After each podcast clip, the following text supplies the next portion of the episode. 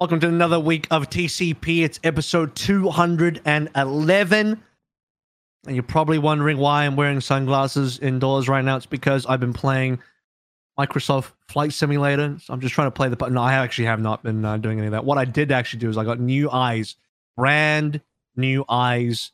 Um, have you guys ever seen the movie Thor? Was it Thor or was it one of the Avengers movies? And Chris Hemsworth thought he got a new eye. Um, got given it by Rocket Raccoon. He's got just slotted it right in. That's what I did. I have two of those brand new eyes, and Mm. um, I didn't want to scare people too much with my new look. And so I thought that the the best thing to do would be to ease people in to the look by still wearing some form of glasses, but I'm not gonna wear my old glasses because those have like focus lens. I'm not gonna ruin my eyes after I just fix them. So um, yeah, we, we we start the the podcast with me on sunglasses. I'll take them off now because I want I want to be able to see things. It's actually nighttime where I am, so it's, it's even more weird uh, for me to be doing this. So things it's like uh, let's let's make things darker than it already is. But um, that was my week. I spent the last week uh, getting surgery. That was fun. How you guys doing? Nice. Out of interest. eventful. Well, out of interest, what would have uh, Mangekyo Sharingan cost you? You're gonna have to say that again. I didn't understand what you just said. A what? Did you watch? Did you watch Naruto? Naruto? No, that, I'm watching Attack on Titan. Right. Okay. Yes, yeah, no, that- then you that's won't the He's care. a show man of culture. We're currently watching. Who the hell's watching Naruto right now? What are you talking about? No, not right now. Did you ever? Uh, I never really got into it. I'm not gonna Right. lie to you. That's one of those. It's one of those things I never truly got into. And by the time I felt like getting into it, it was too overwhelming, Yeah. and too intimidating. It's like, would you like to watch 200 seasons of Naruto? I'm like, sounds like a lot. Huh, Not Yeah. sure that I do. Yeah. It's a lot. Uh, most of it's not good. Let's face it. It really isn't. Nah. But some of it is. Some of it is. Some of it is very good. I couldn't tell you. I couldn't tell you. I've also never played a Final Fantasy game.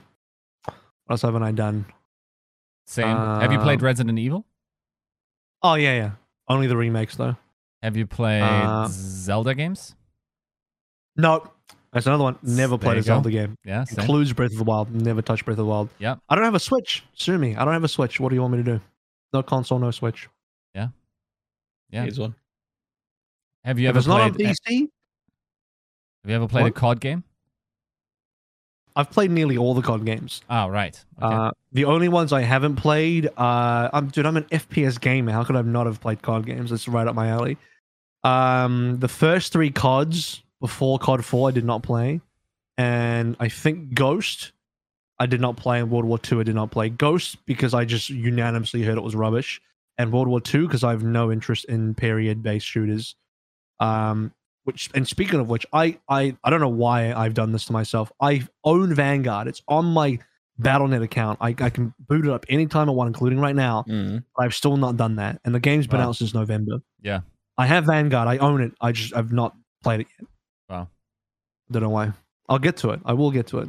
But yeah, I I also have n- played like I missed out on a bunch of like big franchises. I've never played a Zelda game. I've never played a Really? uh, um a Resident Evil game. I have never played a Far Cry. I've never played a um what are these Bethesda? Is it a Bethesda game? The- Fallout?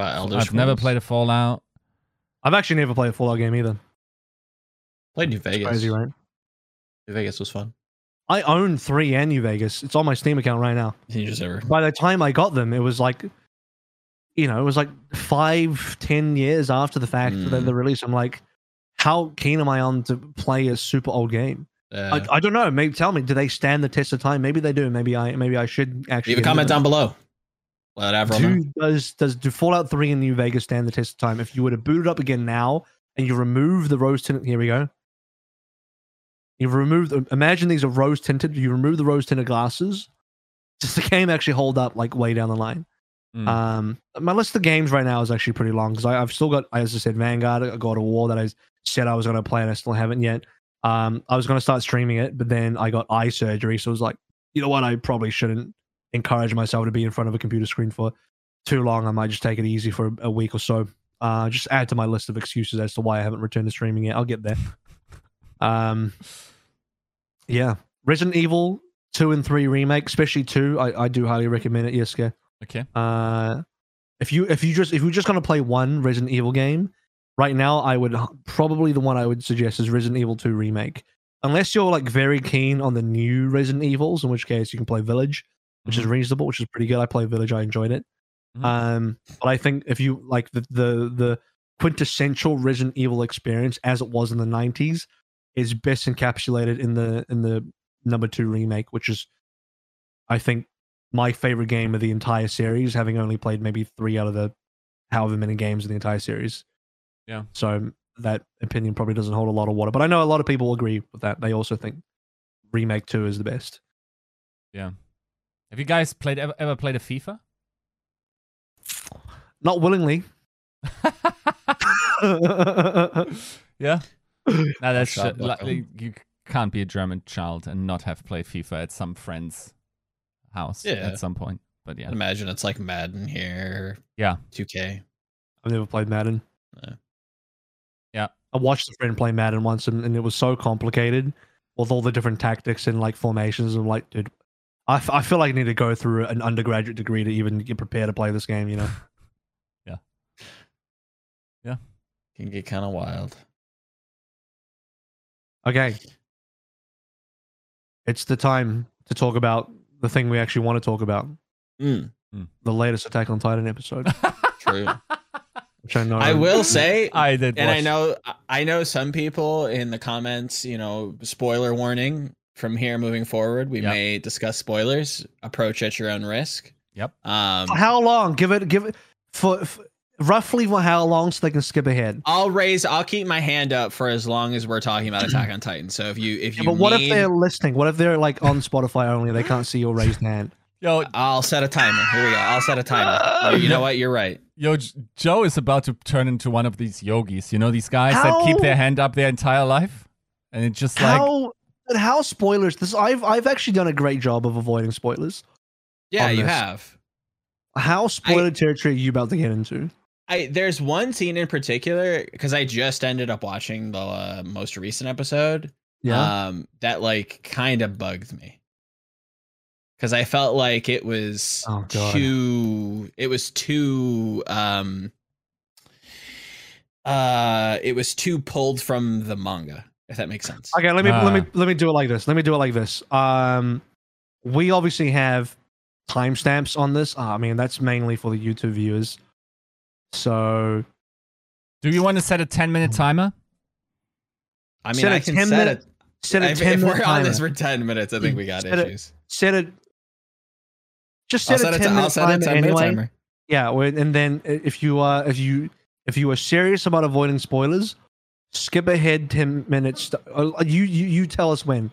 Joe, you do it. You say when, and we'll Alright. and then that's the point you skip ten minutes forward from. All right, ready? Ten minutes from here.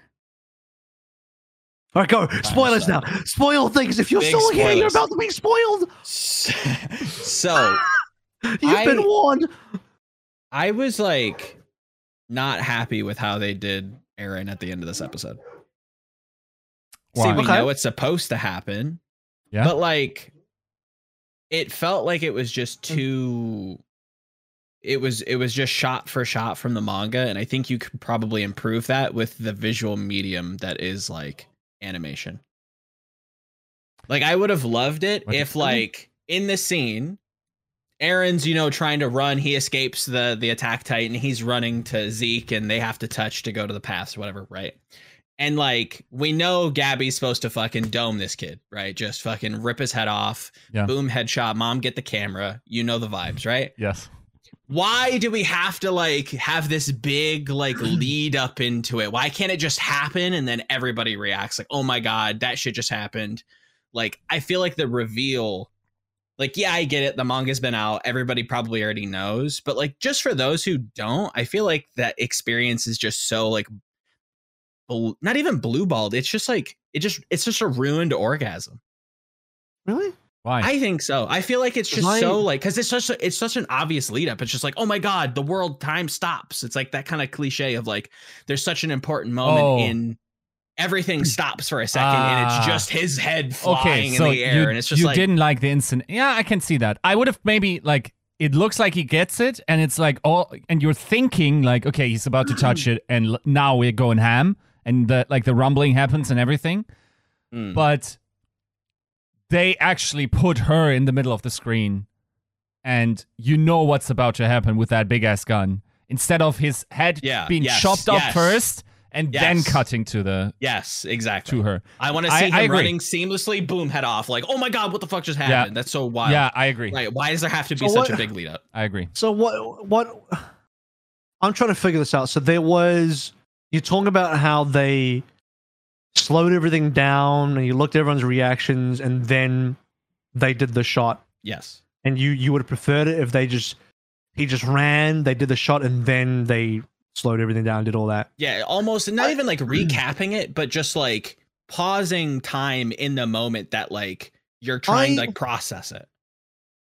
I think from a cinema standpoint, I think they handled it quite well. I to me, I had the opposite reaction to you. I I Hmm. drained my nuts to that scene. No, I um I no, that's not true uh, either. I I no, I one of my testicles was drained. The other one was I I kept some I kept some left because um I'm a manga reader and I know what's coming. So you know I'm not gonna. Yeah. I'm not gonna blow the full load just yet. Yeah. Um, I don't know. I I felt like it was handled gracefully as someone that actually knew what was coming in. Uh, It's hard for me to say because I'm not someone that is an anime only watcher that would experience it for the first time and would be able to comment from that perspective. I can only comment from the perspective of already knowing what was going to happen. Mm. Um, but I, I feel like it was handled well. I mean, I could see the way you're trying to describe it, and that that could be interesting. But that would also be like a huge, just boom, just drop the mic, slap in your face moment. Whereas Yeah. this one Yeah. a bit more lead up to it. I feel like the lead up was good because it it it had the necessary foreplay to get me to where I needed to be.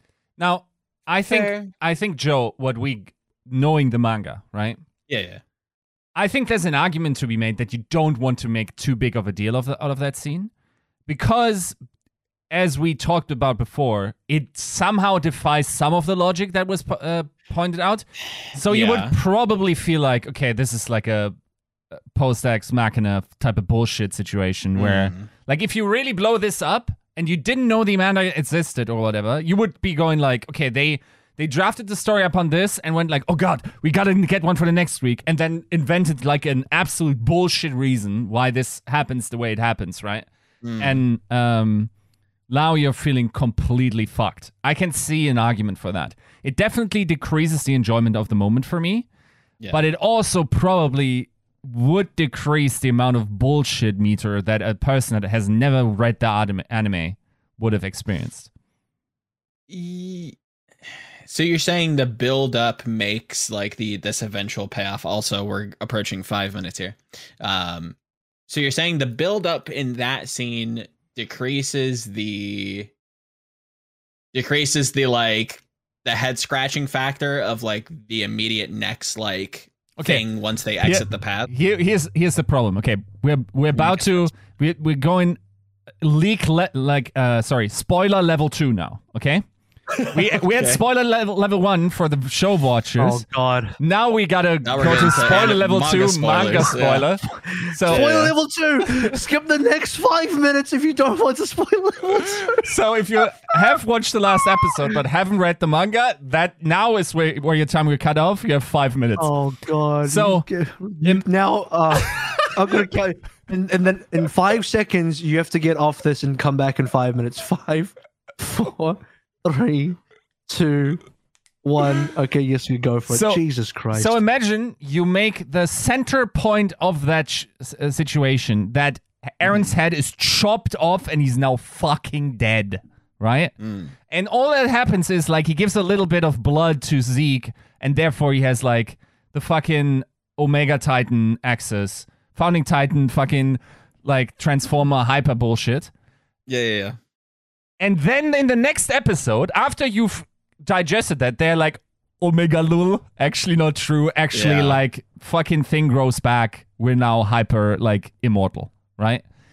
Mm. That would feel bullshit, I think, to someone that hasn't read the manga there at that point. Because I don't think they will have more time to ex- establish the logic than the manga had, why that is now possible.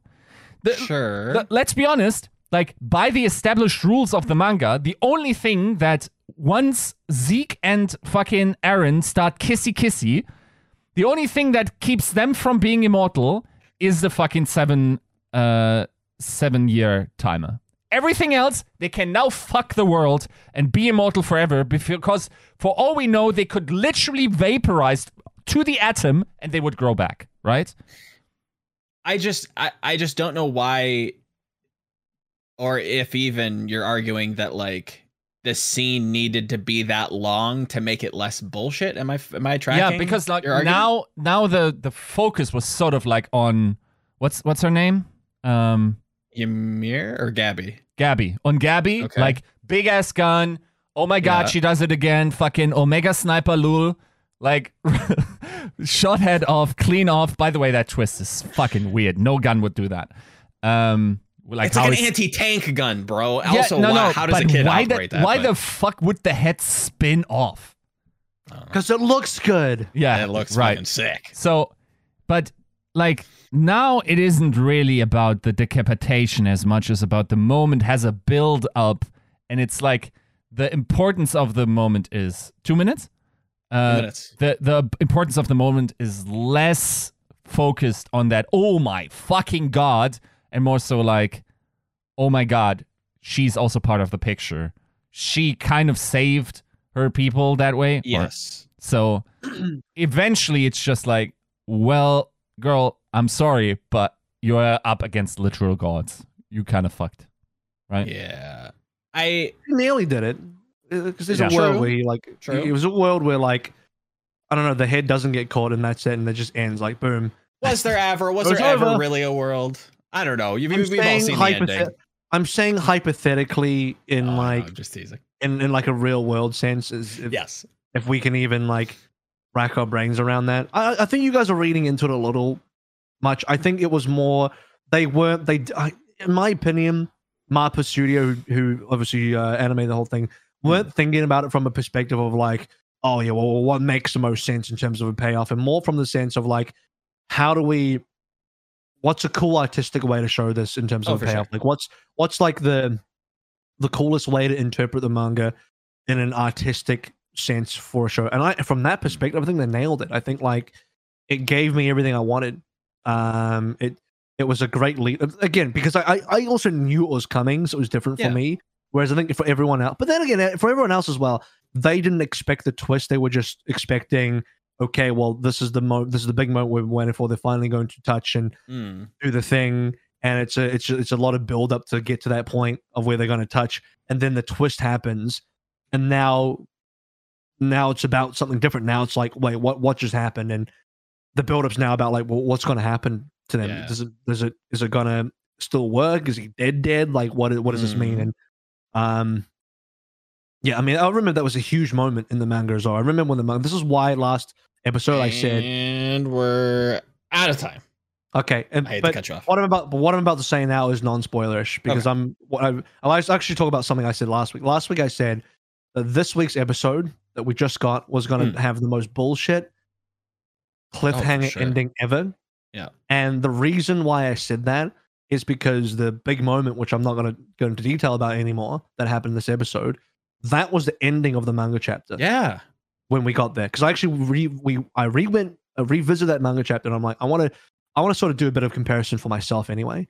And at the end, the big moment happens, and then boom, it just stops, and I'm like, oh great, I got to wait a whole month now. Mm-hmm. Like it's not you wait one week, you wait, wait a fucking month before that next chapter update. Um, I was certain that was going to be the end of the episode. I was like, this is th- it. that's what I'm saying as well. Like Yeah. I, I thought that big moment that I'd been waiting, that everyone, all the manga readers would have been waiting for, to Mm. me it was like based on the pacing of some of these episodes so far i expect that to be the ending and i Mm. expect for a lot of people to be frustrated that that that is like how crazy of a cliffhanger it would have been because it would have been the most Mm. wild cliffhanger there there to this point this has been possible in the show i don't think it'd be po- possible to have a bigger cliffhanger than that based on what we've seen so far Yeah. and that to me it would have been like well now you get to feel how all the manga readers felt when they got that cliffhanger ending in the actual chapter itself which Mm, insane. I remember reading that chapter, my mind was blown, and I was thinking, like, well, what does this mean now? Because like Yeah. everything, nothing makes sense anymore. Everything's just like everything is just completely my brain's melted. You know, my head's exploded. It's just like Mhm. I've been decapitated. It's, it's it's ridiculous. It's like I don't even understand I w- what's happening anymore. Are we Oh. past uh, spoiler timer? Oh, yeah, no more we're well past. No spoilers. Okay. We're Right. well past.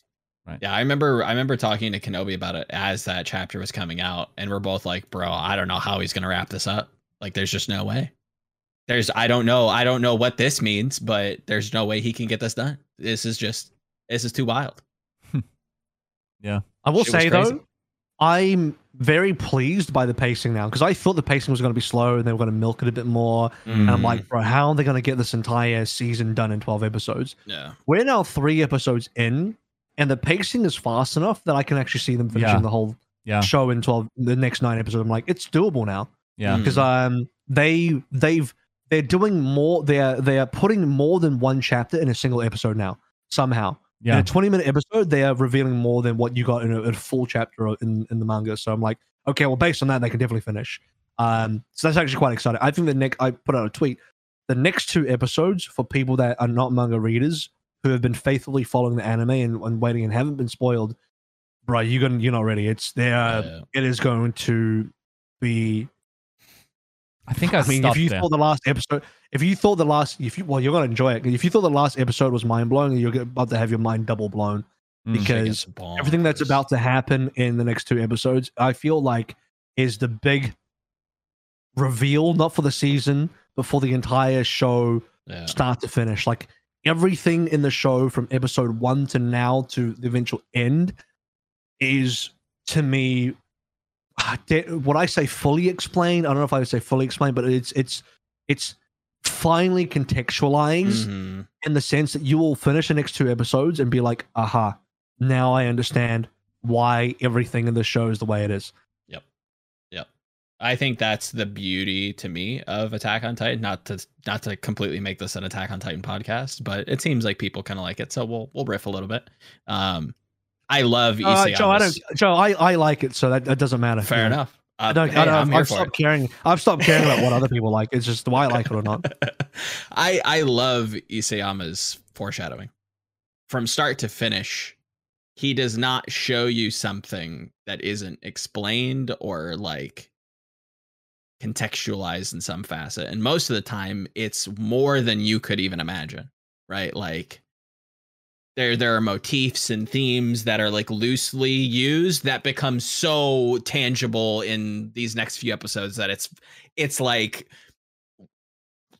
concussing. It's it's ridiculous. It there are there are bits and pieces of the story that I'm like, eh, I feel like that was kind of hokey. I wish I got more of this and that. I can nitpick here and there, but I think overall, like Attack on Titan is easily, and I'm happy to have been wrong. I'm happy that like me dropping it in season two and being like, eh, this is kind of dumb and hokey, and we're not really going anywhere. It feels like we're just asking a lot of questions. We're we're not moving the plot along, and then to like now, it's it's definitely We one of the better some- ones. We move the plot along. Yeah, we definitely did. I mean, what even got you back in? Because if you if you Um, felt usually when I feel that way about something, I don't come back. Oh, I agreed 100%. I think it was season four, and everybody being like, you need to pick this back up. Like, you need to pick this back up. And it wasn't just like one circle of friends, it was like multiple people. Like, oh, are you So did to. you did you go back to where you left off? Uh, I read some of the manga that was out. Um, and then I think I kind of skimmed through like some of the seasons, got the gist of it, and then kind of picked back up fast season four. Pretty you much. fast forwarded to season four. You're like, Which I like kind of wish I teleported season four. didn't, but at the same time, I'm like, bro, I can't be asked to like sit here and watch like 50 episodes. It wasn't 50, but you know what I mean. I still think it would have been worth it. It would have been rewarding, in my opinion. Oh, sure. But you've Yeah. already arrived here, so you know whatever. Mm. Um, I'll put it this way for for where we're going to be in a second. Eh, After in the, in, after two weeks, when and I'm, I assume it'll be two weeks, because I think based um, I don't even know. It could just be one episode. By the way, there's a possible the possibility where based on the pacing they have, all of the so and so reveals that I'm hinting at could actually all be done in one episode. But for some reason, I think it'll be two, based on Mm. like if I'm directing this, how would would I want to split? How would I want to split up the Mm. the the everything that's about to take place? And I think you would you should have two episodes for that, not just one. But Mm. maybe they do it in one. And my point is, at the end of it, it's so wild. you are gonna want to go back to the first episode to look for clues. Yeah, that's what I'm gonna say. Yeah, I'll I'll I'll leave it there. there are so many like i said there are so many just little ties and themes and motifs and and just like off comments that you think are just off comments but they're really not it it, it gets kind of crazy at how much he just like leaves and like gives you trails and it all comes together Mm. It's actually Isayama. Isayama leg- Isayama legitimately had breadcrumbs from the first episode. It's, fuck- Honest- it's fucking crazy. honest to No, god no, from no, like minute one What? Okay, it's interesting. nuts very impressive i honest to god It's- like hats off to him Very Actual impressive. genius. Actual writing genius. yep yep yep Um, I can't wait. the The conclusion. It's yeah. Everything. Everything. There's a lot coming up. There's still nine more episodes. I'm surprised that we're only three episodes deep because I feel like we've covered a lot of ground. I feel Mhm. like by the time we got here in the manga, I had read a couple, a few chapters already. You know, it was it was several chapters deep. That's why I'm like, okay, well, I guess pacing wise, uh, things are okay then. But I would also argue that these have been three pretty heavy episodes in terms of the action. Oh, for Like sure. it's been nonstop. It's like boom, boom, boom, boom, Yeah, boom, yeah. boom, boom. I've read some comments that have been like, bro, I've, you know, uh, what were they? Basically, it was a comments related to how intense the last three episodes have been. That there's no like emotional break at all. You're like you're like in a you're in a Formula One car, zipping through three laps nonstop, no breaks. You know, you're turning at hundreds of kilometers an hour, and you're just going at it. Mm. Um, and the next two episodes, you're gonna we're gonna settle down a little bit more, which is good for pacing because you don't want to just be at breakneck the entire time. But yeah, yeah, it's been pretty breakneck the last three episodes, that's first fair. three of the season. I'll take that over just like I'm I'm here for like political intrigue and sabotage and st- like stuff like that, but like you need to give me some sort of like payoff eventually. And I felt like this has uh, definitely been Bro, based on, exciting. based on your explanations, I'm not sure if I can hold out for the anime to finish. I'm- I might just have to read the manga. You, no, no, no, no, no. You're already halfway Yeah, through. you You're might like as well just four wait. days. You're like three and a half days away from getting Yeah. to the anime. I mean, it's not just I the next have some episode, right? I can maybe Huh? I can discipline myself for the next one. I'm not sure if I can discipline myself after the for the next, next like one. month. Well, Yeah. we'll we'll talk after Sunday and see how you feel. See, we'll, we'll, we'll reconvene next episode. we'll reconvene after after Sunday and see where you're at. Um, I mean, you're at the point where you might as well just finish. Like, if I if I was in your position, I just Mm. I probably would personally sit it out. The only reason I got into the manga was because I got to the end of season three, part one, Yeah. where they're about to just go back to Shiganshina, and I was like, and then the season ends. I'm like, fuck, this is so, this is bullshit. I've been robbed. There's no way you're gonna end the season here. We're just about to go to the basement. You, you're gonna end the season here. Bullshit. And then I got the manga out because I was so frustrated, and I feel like Mm. that was a reasonable time to get it out because Yeah. I've been blue balled so hard by that season. I was Yeah, like, the, no, the same I, thing. I cannot, but- I cannot stand for this. Whereas we're in the middle of the season right now, so like the next episode. and you're at the, you're you're in the you're in the midst of ending the show. Like you might as I would say it's probably best to just wait it out and hold out. experience it, experience it Yeah. like with fresh eyes with the community right. without being spoiled, you and then go back and look.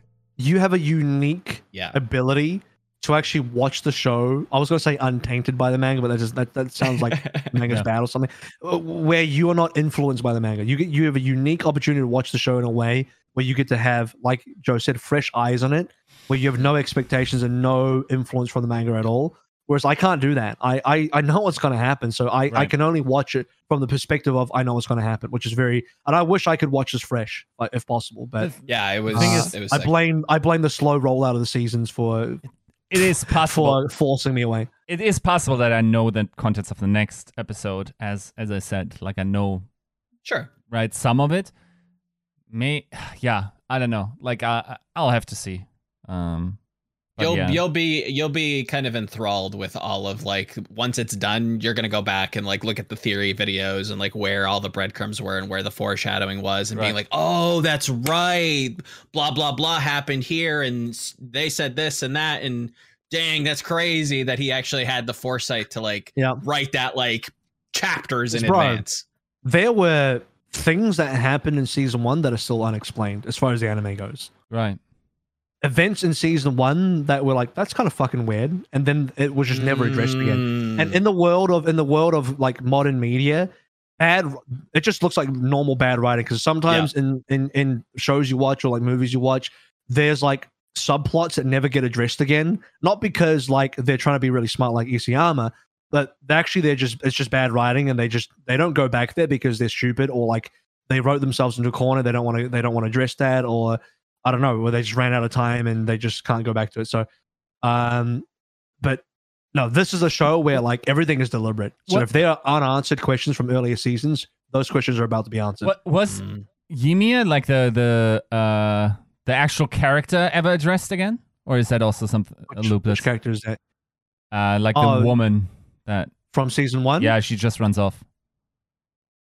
No, her storyline's concluded. Yeah, okay. I just uh, season four, part one, you you saw the conclusion of her storyline. Right? Okay.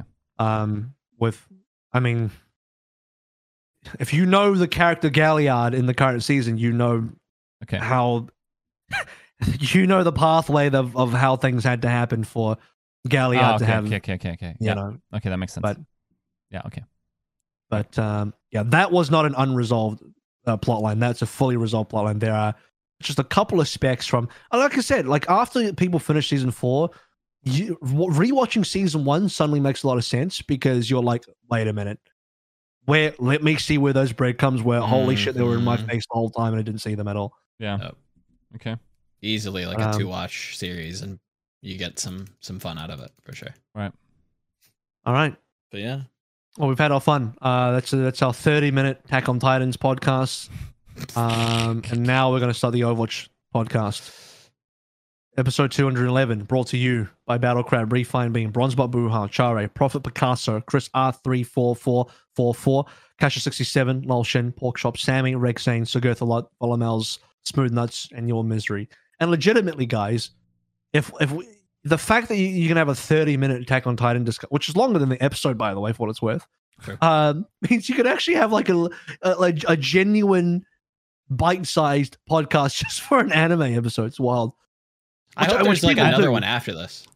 I hope there's like something else that like captures like the collective's attention Yeah. and like just becomes like that show that like everybody's waiting for. Dude, I and I just thought, you don't meant like, I thought you meant like another good. season, like Attack on Attack on Oh Titan. God, please no! I'm Like- so over just like running series into the fucking dirt, and I'm hoping Arcane isn't that. Please, God, Riot. Yeah, just like you see J.J. Abrams pick it up, and um, what's his face, the who ruined Last Jedi. I'm Um, so tired of it. Just let just let the story be done. I don't need 15. I don't need the kids. I don't need the beach episodes. Just let it die. It's okay. Fun fact: they actually have a spin-off of them going to school. Um, anyway, I, I said we were going to talk about Overwatch, and for some reason we haven't done that yet. So I've actually just I've I, I've I've lied to everyone listening. Um, couple things to take note of. We've we've got some player movements that actually Yes. happened. One significant one, in my opinion, and a few other ones that had already been rumored slash leaked, Hmm. uh, or or are just not as profound um, as the one I'm about to get to. There's the merit to outlaws one is like the big boy move that people didn't see coming at all. I didn't see coming, Yeah. um, and is quite a big one to talk about. Um, so we might as well start with that one. The other ones are obviously Molly to charge, and then uh, Kuki to NYXL as coach, uh, and Links are rumored to go to Valiant, which are not as big as the Merit news. So why don't we just kick it off? Merit to Outlaws. What are our thoughts um, from either the perspective of the Outlaws picking this guy up, or Merit as a player joining the Outlaws? So I I think my opinion is a little weird and slightly biased because I remember Merritt did he play in China? I think he played a l- just a couple hot played on- seconds. Playing on LGE Huya. He actually won a season. He Okay. won the season that uh, he went to Gauntlet. Okay. So I season. I do I do remember liking him a lot. Was that 2019? Is that did I hear 2019 you right? season. Okay. So I I do like him. I, I did like him then. I thought he was like had a lot of potential. Was somebody I wanted to keep my eye on. And since then, I have not heard the same level of like fanfare that I was expecting. Um, I thought his hit scan was very very strong. I thought he had a very good Hanzo. I thought his widow was very strong. And and past that point, I wasn't like blown away. Um, but I don't know that that's too bad for the Outlaws, I guess, as like a just a third man hit scan specialist. Like I'm okay with it. Joe, you say you say like you haven't heard much fanfare, but anytime I go into Reddit, someone's like, "Man, how come Merritt hasn't been picked up?" You know, Merritt's one of the top players. He hasn't been picked And up. And I get I see get all that, but I, I I respect um you know let's say experts opinions yours somebody like kenobi's a little bit more that are like yeah he's been good but like there have been better people and i'm like oh that's actually kind of a little sad but like okay let's hear about those people right like it, the, the level of hype that Hmm. i had for him the level of potential i thought he could kind of get to didn't kind of stay consistent and that what that's what Yeah. kind of had me worried i think he still has potential and i think he'll actually do really well so like with dante and pelican as just like a flex piece like he's probably going to have Mhm. a couple metas where he does really well he always struck me as kind of a flashy player kind of a hero mindset like he's going to make those plays he's going to go out there he's going to do the flanks he's going to try to make those those big hero plays and sometimes they work and sometimes they win they they won them games but Yeah. I I just don't I just it's not like a huge signing. It seems like another um one of the archetypes that teams are following where it's like you either go for like a weird kind of like hyper flex projectile as your third man or you just go like ons as a third man. You you lock down that that hit scan roll and you just kind of bank on you know possibly some of these older metas coming back into vogue and, and really having somebody that can kind of compete at a at a world class level, which I think Merritt can do, but maybe still is going to have some consistency issues from way back when. Okay. Anything you want to drop in there, Yeska, before I go on my spiel? There's a, there's a spiel coming. No, not really. Just but warning. to be fair, like the way how the Outlaws moved have moved this offseason, just like which other players they were looking at and missed out on, Merit made a lot of sense. Um, so Mhm. I I'm not as surprised by this. I knew they were uh, on in the market, um, and I I think it's surprising like how low the priority list Merit must have been Mm-hmm. but um yeah that that they eventually ended up with them. is not too surprising from my point of view I think it's a good fit, um, honestly. And Okay. Houston probably. I don't know. Like, I mean, we we heard of some of their ob- other options. Like, obviously, Easy Han was rumored. Uh, we had actually discussed Easy Han on this podcast as well in terms of where he would be on this team. So we knew that Outlaws were looking for hit scan. They got to replace Happy. I mean, Dante and Pelican are there, but neither of them are like serious hard hit scan players, you know, and tha- that's what they, they were looking for. Someone that was going to be that hard hit scan player for them to fill Happy's role that's been vacated. Um, I, I guess they could have gone for a player from anywhere, but I don't know if there are any really insane hit scans in the Western market currently that have not been picked up and are of age. The one guy you want is Kai, but he's on Atlanta. So if you can't Yeah. get Kai, then you, I guess, you're looking for a Korean rookie or something like that. Um, and of those available, um, Merritt would have been pretty high on the list. Uh, as far as pure, like, if we just look at only DPS and we're not looking at like, you know, only hit scans, Merritt's pretty well. He's not low on the list, but he's he's below the guys like the proppers. Obviously, he's below the M and threes. I'd say he's even below the Zess. So in, pr- in terms of priority of all of these new potentially insane rookies coming on through, Mm. um, Merritt was definitely behind a lot of people. Make no mistake about that.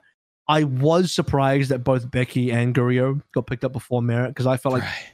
I would have personally have had Merritt a little higher. Um, I still trust Rush. I still think you know on, from Yeah. Dallas's POV, they saw something they liked in Guriyo, and you know, uh, and Rush has proven track record of knowing how to develop talent. So, look, if he's if he's happy with that, um, I got no question to doubt him. But I would have, from my perspective of having casted both of their um, matches over the past couple of years in Korea, Merritt was definitely the better player.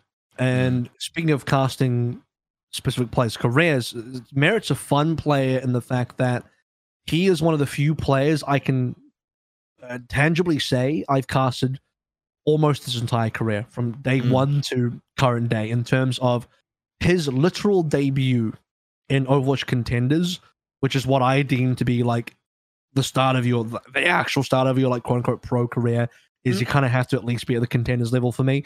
Um, yeah, he he debuted in 2018 season two of Contenders Pacific when I was still doing Contenders Pacific uh, on New Mm. Paradigm. Um, fun fact, but a lot of people don't know this. One of his teammates back then. I'm gonna just check this to make sure I've got it done. Um, no, I've confused it with different person. I was gonna say one of his teammates was Lee J. Gon, but Lee J. Gon was on a different team. But they both Ah. debuted the same season. I'm not. I I, I think Lee J. Gon deb- debuted the exact same season that Merritt did on a different team. Yeah. Hmm. Um. Oh, 2018 season two. Yeah, first contenders game. Pacific. Yeah, this is, this is the same season. Uh, Lee J. Gon was on Monster Shield Korea, and Merritt was on New Paradigm.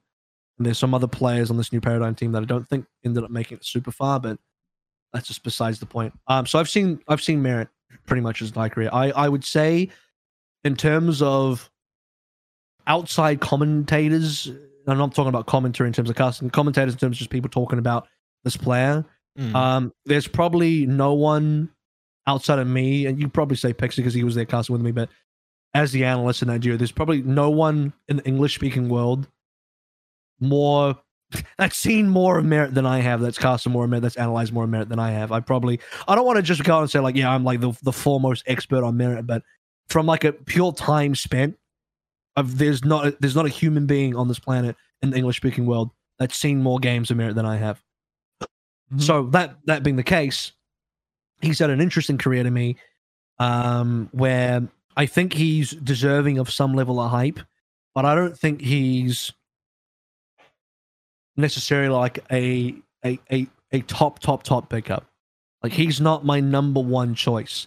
He's probably not my number two or even three third choice in Mhm. terms of who I'm really gunning for if I am a team looking for rookie talent. I think Houston had to I hate to use the S word here, but settle somewhat for Merritt because he was the best of what was left remaining.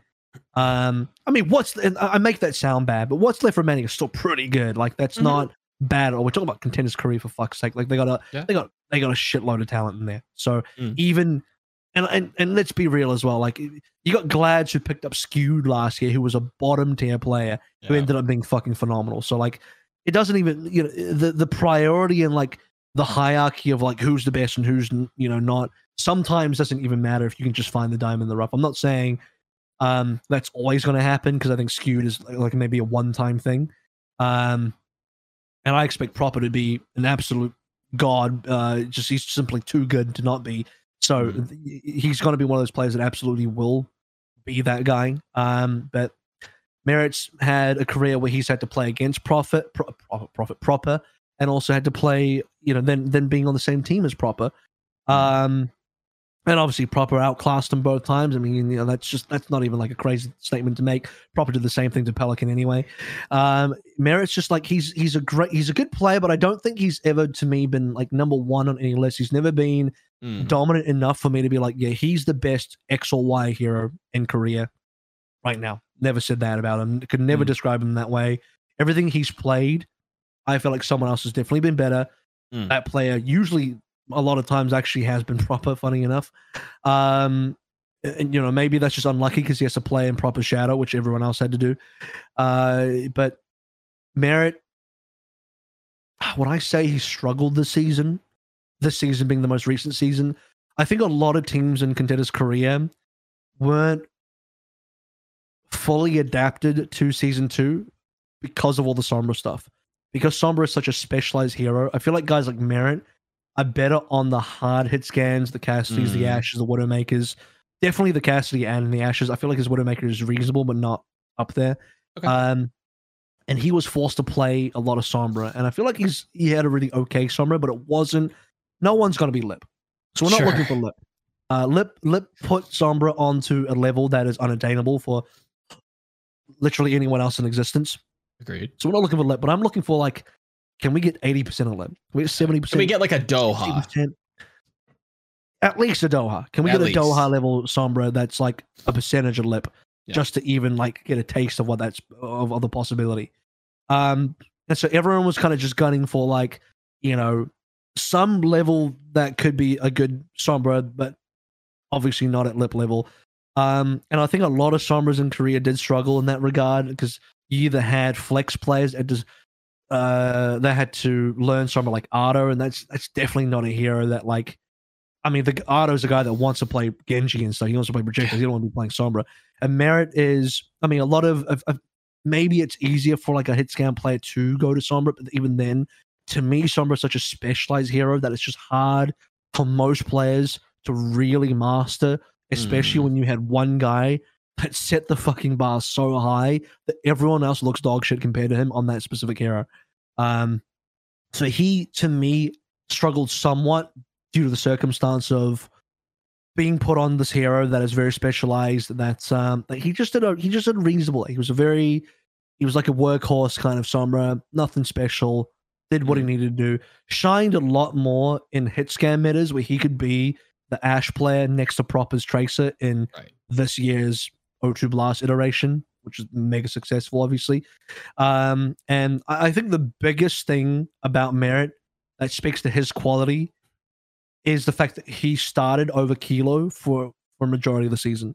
Because I would have said that Kilo's Ash and Kilo's hit scan was more impressive at a lot of points compared to Merit's, but there was something about Merit's quality that Smash, O2 Boss, and the O2 Blast staff decided was more worthwhile putting him as a starter than a bench.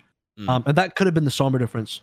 Because you know, look, I'm I'm it sounds like I'm bagging on Merit Sombra, but Kilo Sombra is like not even close to being that good. I'd rather have, I'll take Merit Sombra over Kilo Sombra any day, but Mm. Mm. then that that might legitimately be it. Like you know, you gotta you gotta play Tracer Sombra. Well, who's the best Sombra on your team?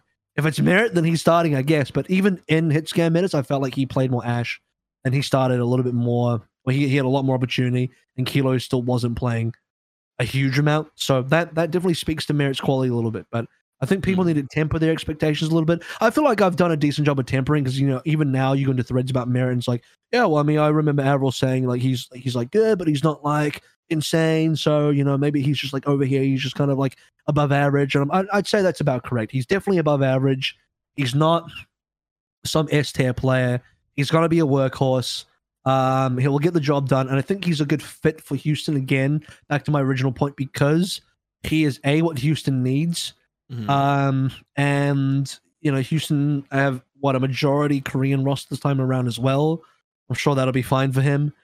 Um, I don't know if he'll be a starter at all, depending on the meta for Houston. I also Depends, think when yeah. you look at, I think when you look at from Houston's POV, I don't know if there was a better option.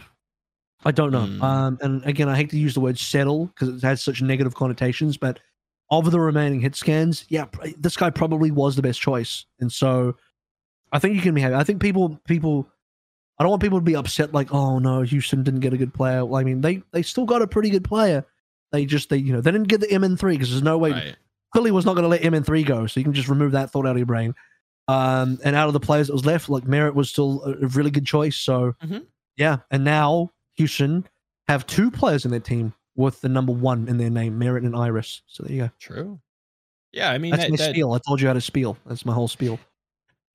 the average of ones in a team equates to uh, overall success as a positive correlation. Now, I mean, when you look at that DPS trio, I, I do think it has a lot of punching power. Um, I think a lot of people maybe listening to Merit playing Sombra maybe are like, okay, but why does that matter when you have Dante? I would also like to point your direction or your eyes to how Tracer was treated last year, right? Like she went from being this like hit scan like side character that you almost needed a like a main player for to becoming something that the flex was actually playing. So like these these roles can be interchangeable, right? Like this game is ever changing on top of the fact that we're getting Overwatch 2. I know that that's the big like elephant in the room that we don't necessarily want to bring up at every discussion because you definitely could and just say like, "Well, oh, we don't know Overwatch 2, herdy der." But I think in this scenario when you look at like Sombra's rework, when you look at like the the overall changes, like we can't necessarily paint with the same colors that we did in the past, at least too much, right? We can't evaluate that specifically from the past. I know that's the only thing that we kind of can do, but I, I wouldn't be rigid with that. I would say like, okay, well, what if you need your hit scan to play Sombra? What if you you know there are certain positions on maps that you need, you know, instead of Cassidy, you want to switch to switch to you know Sombra or whoever, right? Like that could be a possibility, and that's something that Bear can bring to the table that maybe Dante can't, right? Like there's there's possibilities here. It is a little bit more flexible. I think he's a little bit more flexible than just like the hard hit scan, but like that's definitely where his bread is buttered for sure. Um, so I, I like I would echo a lot of what Avril's saying. I like it. Um, it kind of uh, yeah, Houston kind of shaping up to be a you know a pretty scary team. Has a lot of potential.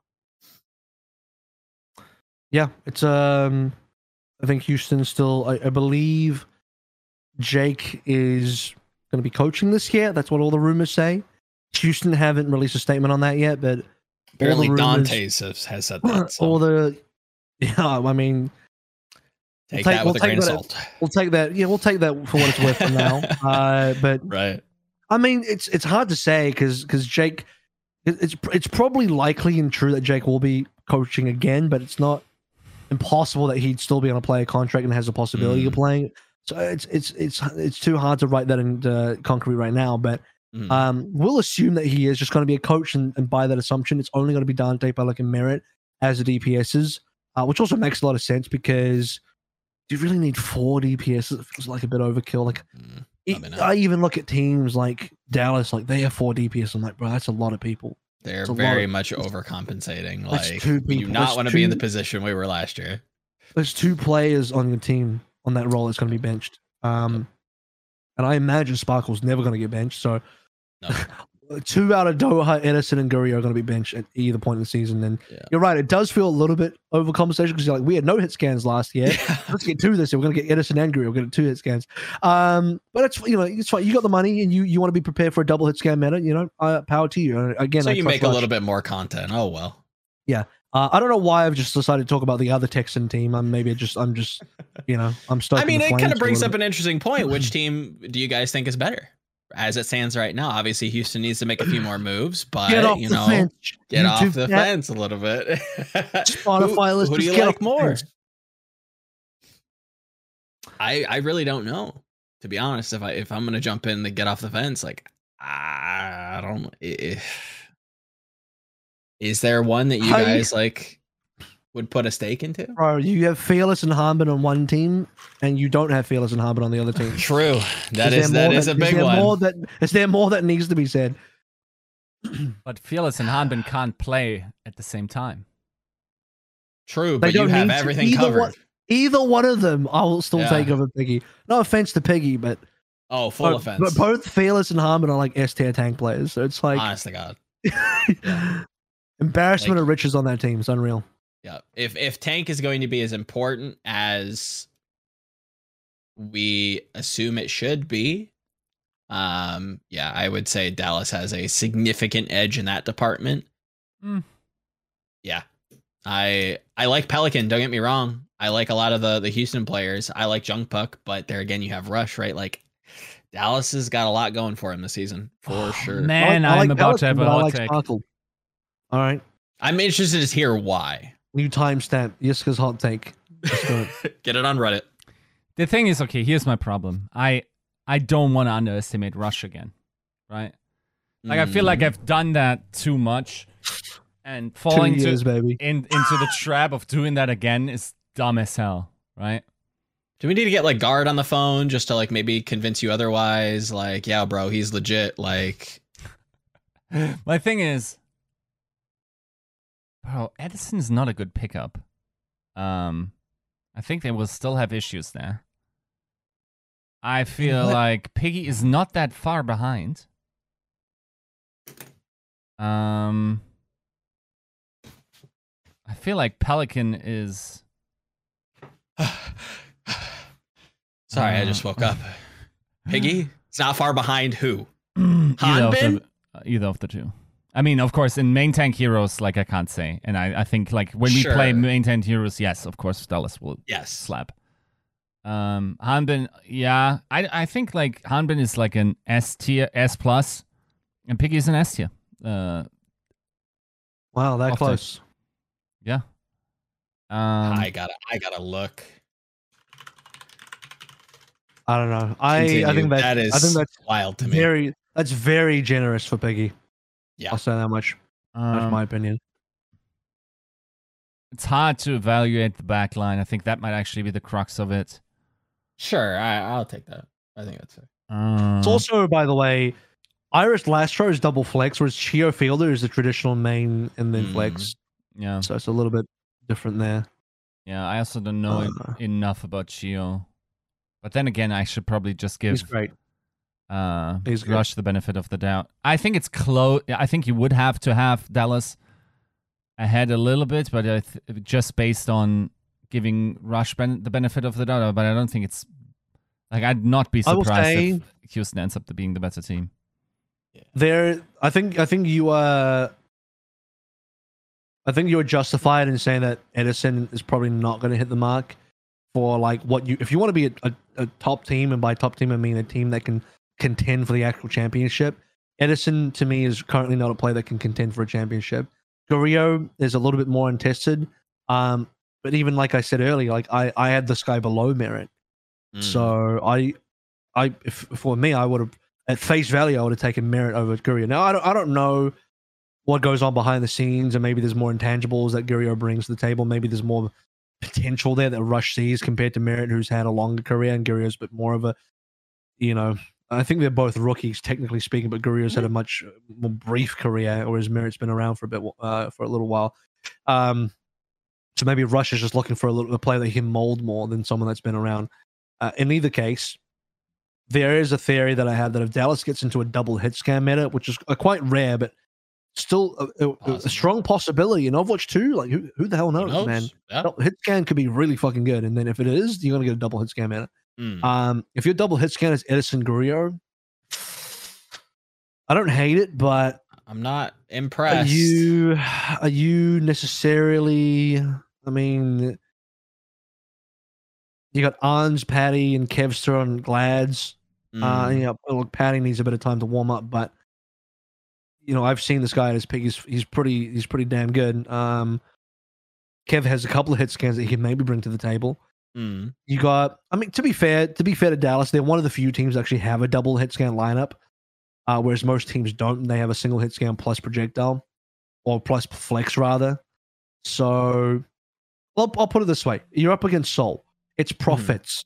Yeah. Both profit Fitz is going to bring you bring to the table a fucking phenomenal hit scan, and Profit can also he's flexible enough to also pick up a really good hit scan as well. So, are you are you beating Profits with Edison Guriyo? You know, and you have to not. ask those questions because you're going to get into an international where Seoul plays against Dallas because they're both going to be top teams. Um, who's going to win if it's double hit scan meta?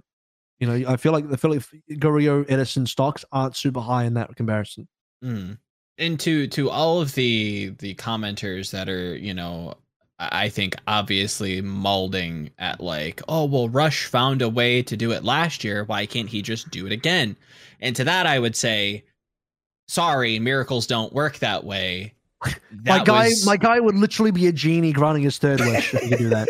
like like the like Dallas's story last year is still like mind bending, but is like at the core of what's kind of beautiful about Overwatch that you can kind of find those like meta defining like last minute Torb virus like oh we didn't even think of that that's actually so good and you just start to kind of write the book of, of the metagame from that point forward right like you've you've ended the chapter now we're doing what Dallas wants um, and you you force everybody to adapt to you because of your deficiency, right? Because you don't have Exi. Um, just doing that again is like recreate. I don't like repaint the Mona Lisa for the first time. Like that's not something you can just like summon at will. Of course, there are probably going to at least hopefully there are going to be in Overwatch 2's first, you know, competitive season, some more creative looks, some more artistic takes on, you know, okay, we can't play a double hit scan. We can maybe, you know, argue this or maybe we'll try to do that. Right? There's going to be something else that maybe it could fit in certain teams' wheelhouses a little bit more than others. Maybe that's the case. But we can't just rely on Rush to just perform miracle after miracle when just painted into a corner, right? Like that's just not feasible for one man to do, or or one coaching staff rather. End rant. He's only human, Yeah. people. Please. Yeah, there's a lot of mysteries. There's a lot of mysteries. Um, but I, I, I at least think Dallas is far more prepared to Agreed. make miracles happen. I don't think they're going to be required to make miracles happen, but they're they're a lot more prepared because they've kind of uh, filled all the gaps super early. So, uh, I but yeah, to end that discussion, I do feel like Dallas currently has the stronger roster, which is not a hot take. That's like the coldest take ever. Oh. Uh, so yeah, Dante and the fe- Dante and the fellas on the Houston Outlaws next year. This year, rather. To the piggy comparison, I'm still mulling about, bro. I don't know what you're Yes, 'cause you've you've sent you Joe, sh- you've you sent them off. smoking some. I want I want what you're taking. Why? Literally, why? He played Sigma. yeah. That's it. I mean, Pigma. I think like even if you look at rookie of the year voting, like I think a Yeah, lot of people had. Uh, Mind bending. okay, right. I mean, I'm now justifying my my uh, argument by Yeah, citing true. Overwatch League vo- votes that are Jeremy Pepega. Maybe I'm losing based on that. But- Yeah, I, I definitely, I definitely trust the casual voters to decide who's been. no, yeah. it's not just Like, the I casual don't- voters. It's actually the coaches that said Piggy was Yes, uh, which is- rookie of the year. Yeah. nuts to me. Like if you want to argue and you if if somebody wants to like point to me like specific roles that he was forced to do that made him statistically underwhelming, then sure. Even through the eye test, I wasn't like immensely impressed outside the Sigma, which also is supported through statistics, which I agree. The Pigma is fucking Pog champ. I want to see more of that shit. Let's go. still worse than Hanbin's. Not, it's good, but Hanbin's Sigma was still better than Piggy's. Just that that's out that's that's like the that that's kind of like the issue that I have like harping in on that argument is like, bro, Hanbin's actually just fucking nuts. Like nobody talks about him. Yeah. Statistically, he's a fucking monster. He can play everything at like a pretty high wrong. level. Yeah. Like this kid's nuts. Like comparing, Yeah. it's like comparing somebody wrong. to like proper. You know what I mean? Like it's just Uh, not fair. It's it's like I'm not saying it is. I'm just comparing the the the feeling, Ah, too many stacked off. the mouth feel. Okay. I mean, I, couldn't you say the same thing about Void or like about? You know what? And and funny you mentioned this. I had to go back for a recent article. It'll come out when it comes out. Um, to look at Void in particular. Statistically, not that impressive. Hmm. Not not shocking. Not to Void. Like you hear Void, you're like, oh, this kid's top five. This kid's pounding. You know why? First kills because everybody else is fucking doing it. Because because Hanbin came into the scene on a Paris roster that eventually became like a, a dominant roster True. and hasn't hasn't ever been not dominant. I don't think Hanbin has ever been middle of the pack. Yeah. Whereas I think we've seen we've had seasons where Void has just been like an okay player. Like he's not Mhm. been he's not been like the monster that he is currently on Shanghai. Yep. Um, so there- there's like a different. this is why Void is like one of the most criminally underrated players because people keep remembering when he was just like on Gladiators and he was like good, but he was not like he's not like fucking Not insane incredible. and Yeah. you know and just his past of um being being behind other people. I don't know. I, I think I think Void has built himself up to be like one of, if not the best, right next to Harm. I still think Harmon's better, but right next to Harmon. Um, Right. so yeah. But that aside, Dallas versus Houston Hmm. um will be will be a fun exchange. For sure. And then you, and by the Little way, just and even talking about the hit scans even further because I, I was we were on this topic, but while I was looking through the rosters, I did see another pretty dominant hit scan duo that could be if we're going to talk about these hit scan in a little bit more of a serious fashion. There's a couple out Mhm. there. Shy Pineapple, nut, nut, nutty. Carpe MN3, fucking nutty. So True. Yeah. if you're Dallas and you have Edison Guerrero, I don't know if you're beating Carpe MN3 or Shy Pineapple or Profits. Yeah.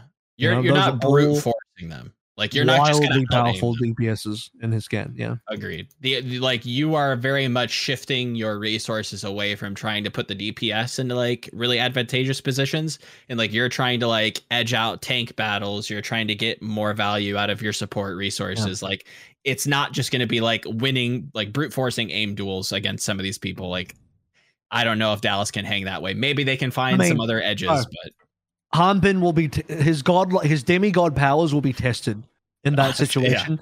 When your two hit scans are getting diffed by the other two hit scans, the mm, difference maker is going to be someone like Hanbin to really pull the weight of the rest of the team Yeah. to to fill that gap because it will be a gap. Mm. Um, that aside, though, pretty happy with how these rosters are looking. I think uh, both the Texan rosters are in a good place right now, and happy to move on to talking about some of these other players and teams. Uh, let's go with Molly to charge first and foremost. My Are you are you high on Molly, Joe? I'm sm- I'm huffing. That. We're 10 minutes in, right? We're not gonna get hit with the algorithm. Yeah, bro. I'm I'm sniffing Molly. I'm I'm boofing Molly. I'm all about Molly, bro. I've been it since day one. Joe is high on Molly. We said the line. We did it I want that on a Uh, t-shirt. with his face on it. Hopefully, so people don't get too confused. Yeah, not too confused. Fun fact: Molly and Merritt were on the same team back in the Yep. day on uh, LG LG. Huya, and that's a winning roster that eventually imploded because they did absolutely nothing at Gauntlet. Nope. Sadly, so not a good representation of Chinese Oh, I've watched at that time. Um, Molly though has since had a pretty good career. But this is, by the way, Overwatch League champion Molly coming into the Guangzhou Charge, and he's not Very the true. only one Got a ring. it's Molly and Develop.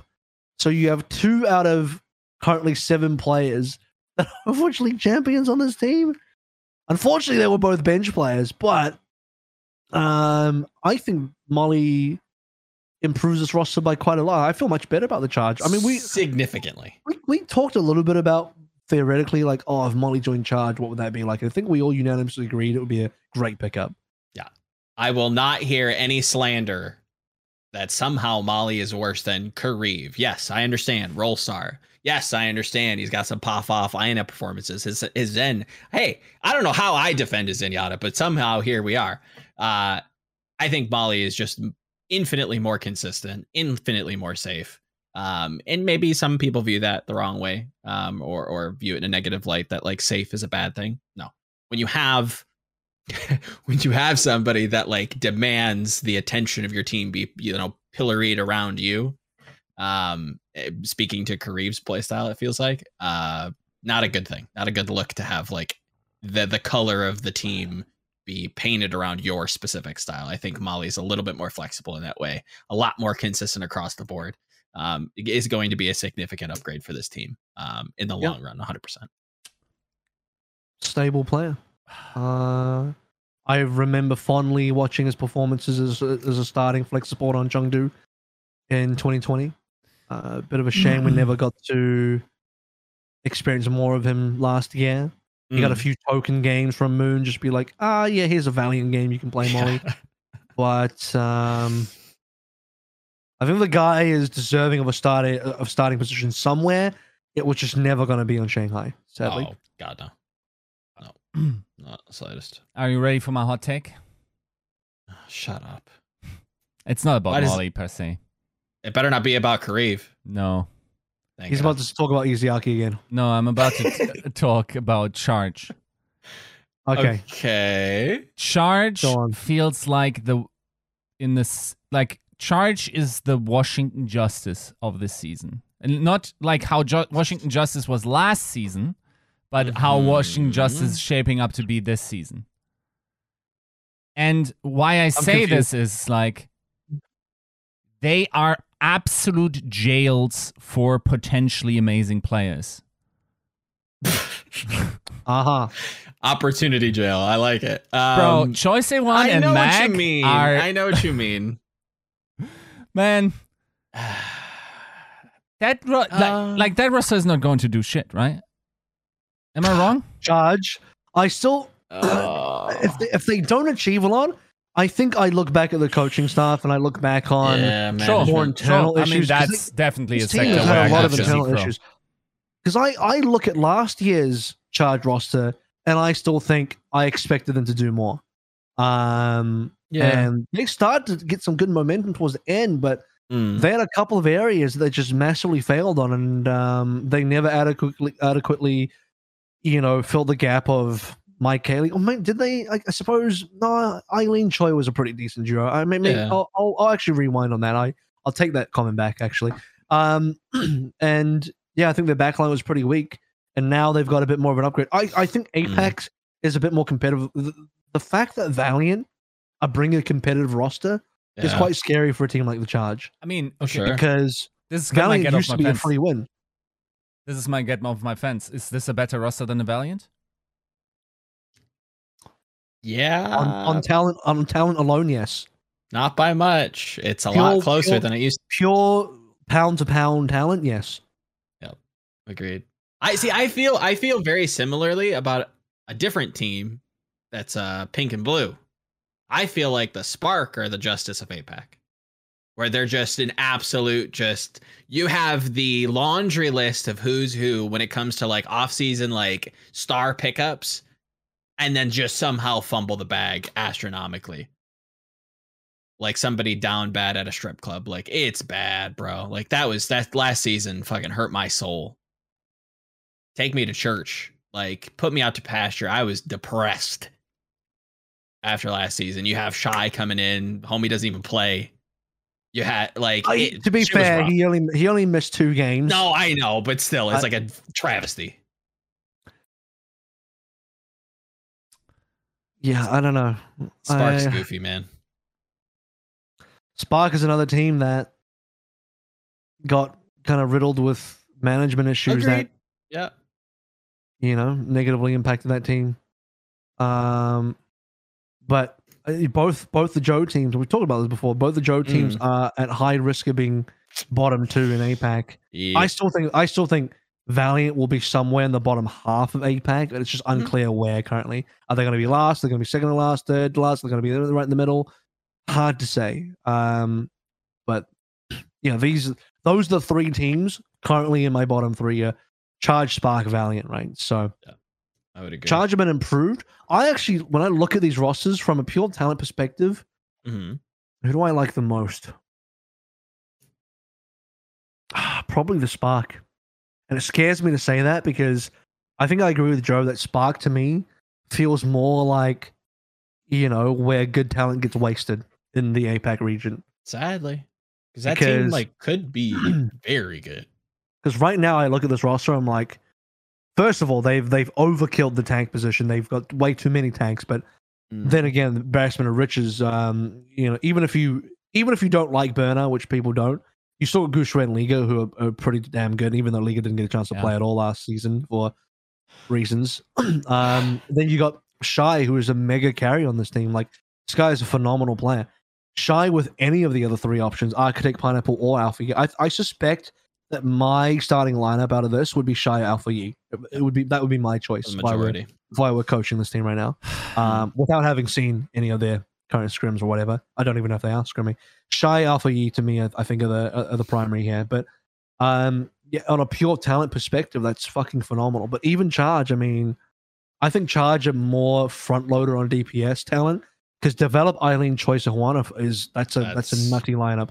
The rest of the lineup starts to not be as exciting, uh, even with the addition of Molly. Like Molly's good, but to me, he's he's I don't think anyone looks at Molly and expects this guy to be like an alarm level talent No. or you know or a fielder or an Yeah. Izayaki or any of those guys. I think Molly is going to be um a very solid talent, but not we're not expecting him to be right at the top of the list, Mm. which is why I'm saying Charge to me is a front loaded team on DPS because Agreed. I actually think I think Choi and Develop could potentially get to that level. I don't know if they're there now. Choi Se Juan might have been held back by his team a little bit too much, but we've seen some of Choi's peaks, and it's, it's, it's actually his mechanics are dominant. Um, Mm. I've seen how good developers as well, so he just needs to be actually starting on a lineup and have time to be scrimming with the starting lineup instead of just being a bench guy that came in halfway through a season to replace another bench guy. Um, so yeah, his developed season was so weird last year. It's it's kind of strange, but Charge don't have the tank supports, in my opinion, to Yeah. match a team like Sparks. So Charge, unfortunately, are looking like either second to last or last, even with the addition of Molly, which is quite sad, but also speaks to the improvement of the rosters across the board Mm. for APAC. Yeah, agreed.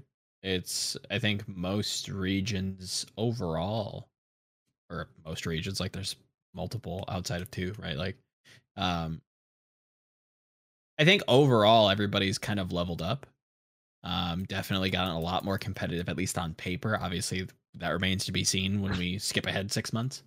Um, but yeah, I, I I would tend to agree. Like this is a probably a, a, a good shout for bottom team if Valiant actually does step it up, which it feels like they probably have a good shot to. Um, who do we have next?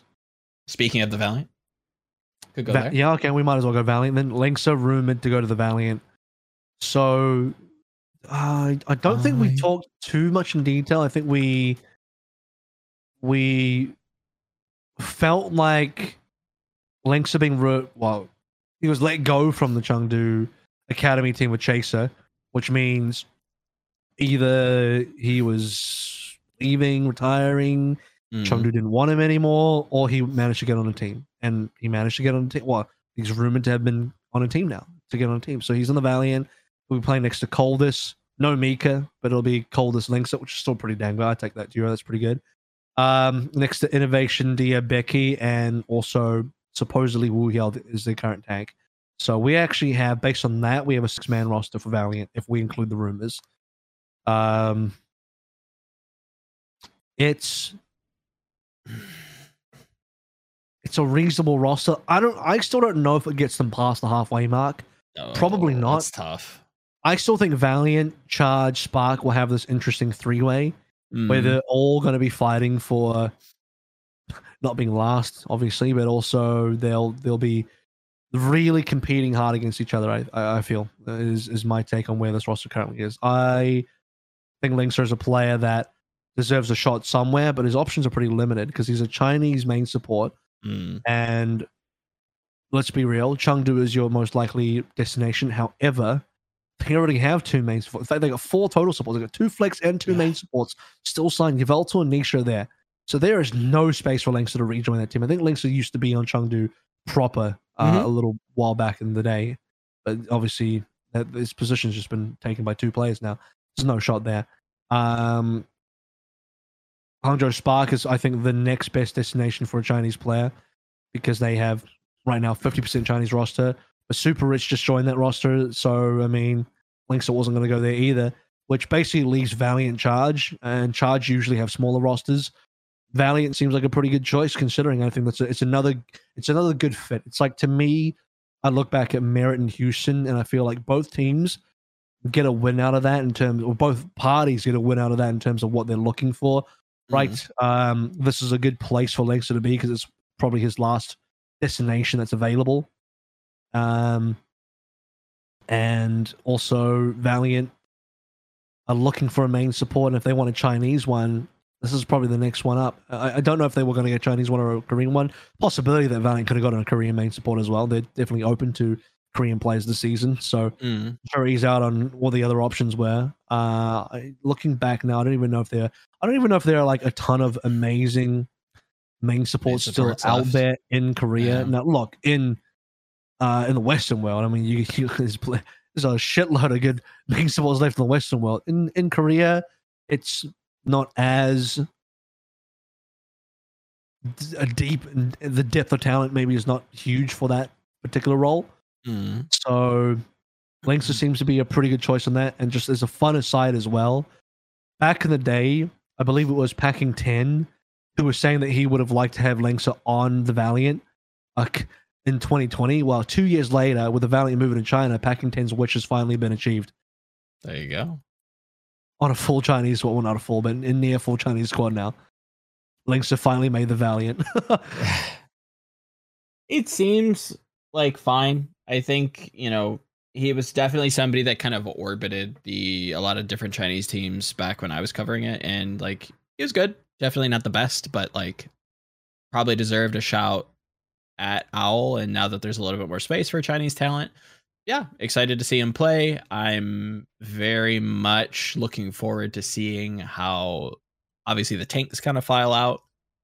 If it is just Wu Hyal, I'm a little concerned. Um, I just don't know that he's going to be able to obviously solo it, which kind of leaves me hoping that He's not meant gonna to.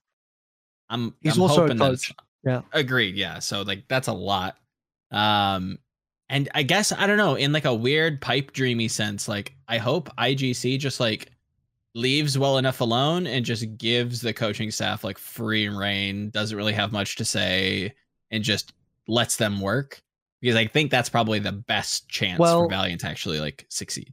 I just IGC's not even managing the team. It's LG. True, yeah, LGE's you're managing right. the team. Yeah. And by all accounts of you know comments through the grapevine, Mm. uh, No Hill has No Hill has full command of the ship. You know, he's steering the boat currently. That's awesome. I'm So glad to hear that because we've seen what No Hill can do, and if he likes, that's the other you know, thing. Is any player that joins this team, I feel like gets a No Hill buff. should yeah. So if, if Much in the if same way that we look at Rush and and Yeah. you know Junk Buck. Yeah, you should be looking at No Hill as like a plus one, right? like Linkzr is a, a pretty reasonable player, but with the No Hill buff, he could be a pretty damn good player. Mm-hmm. Yep. When and then you take this roster and you say, well, it could be is it's shaping up to be pretty comparable against teams that kind of have like what feels like minus ones when it comes to the management and the coaching staff, almost either not being there or just being kind of like weird. Just say you're talking about the two Joe teams. As you can say it's Spark Pretty and much.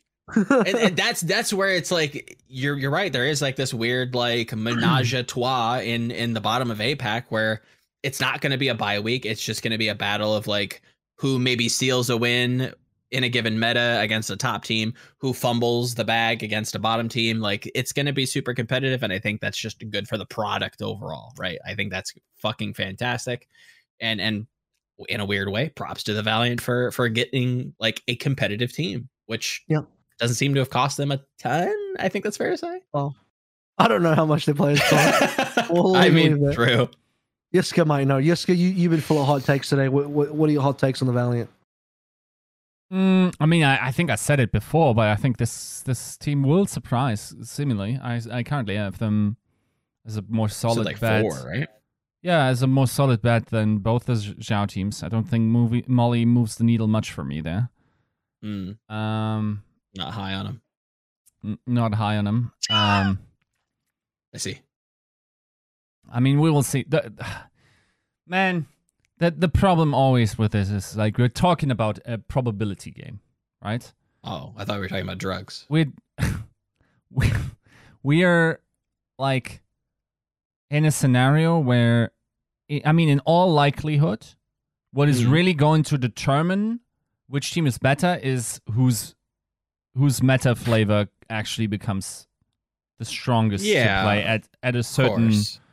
Point in the season and who stands to gain most from that right Mhm. um, I think, like for instance, let's say Hangzhou, uh, sorry, Chengdu's composition doesn't work as well as it did last year. I'm not sure they ha- would have the same success, or they'd rather be like a team like the Washington Justice were last year, right? Yeah, yeah. Um, so given that, I think like this is that we will ne- we are never going to have co- uh, satisfying uh re- resolvement of that situation because like the probability of both of those events, a like Valiant being dead last or like Valiant would have to need to be blown out like nobody's business, like actually as bad la- as last year, in order to Yeah. conclusively prove wrong that that take was uh, wrong, or they would have to like um be very very good in order to prove that that ta take was right from the beginning instead of just like them being lucky of hitting like a specific like meta iteration that really suits their team and nothing else right so um Do you Like- knock people for that though? Like, do you knock people for just kind of like lucking into a meta?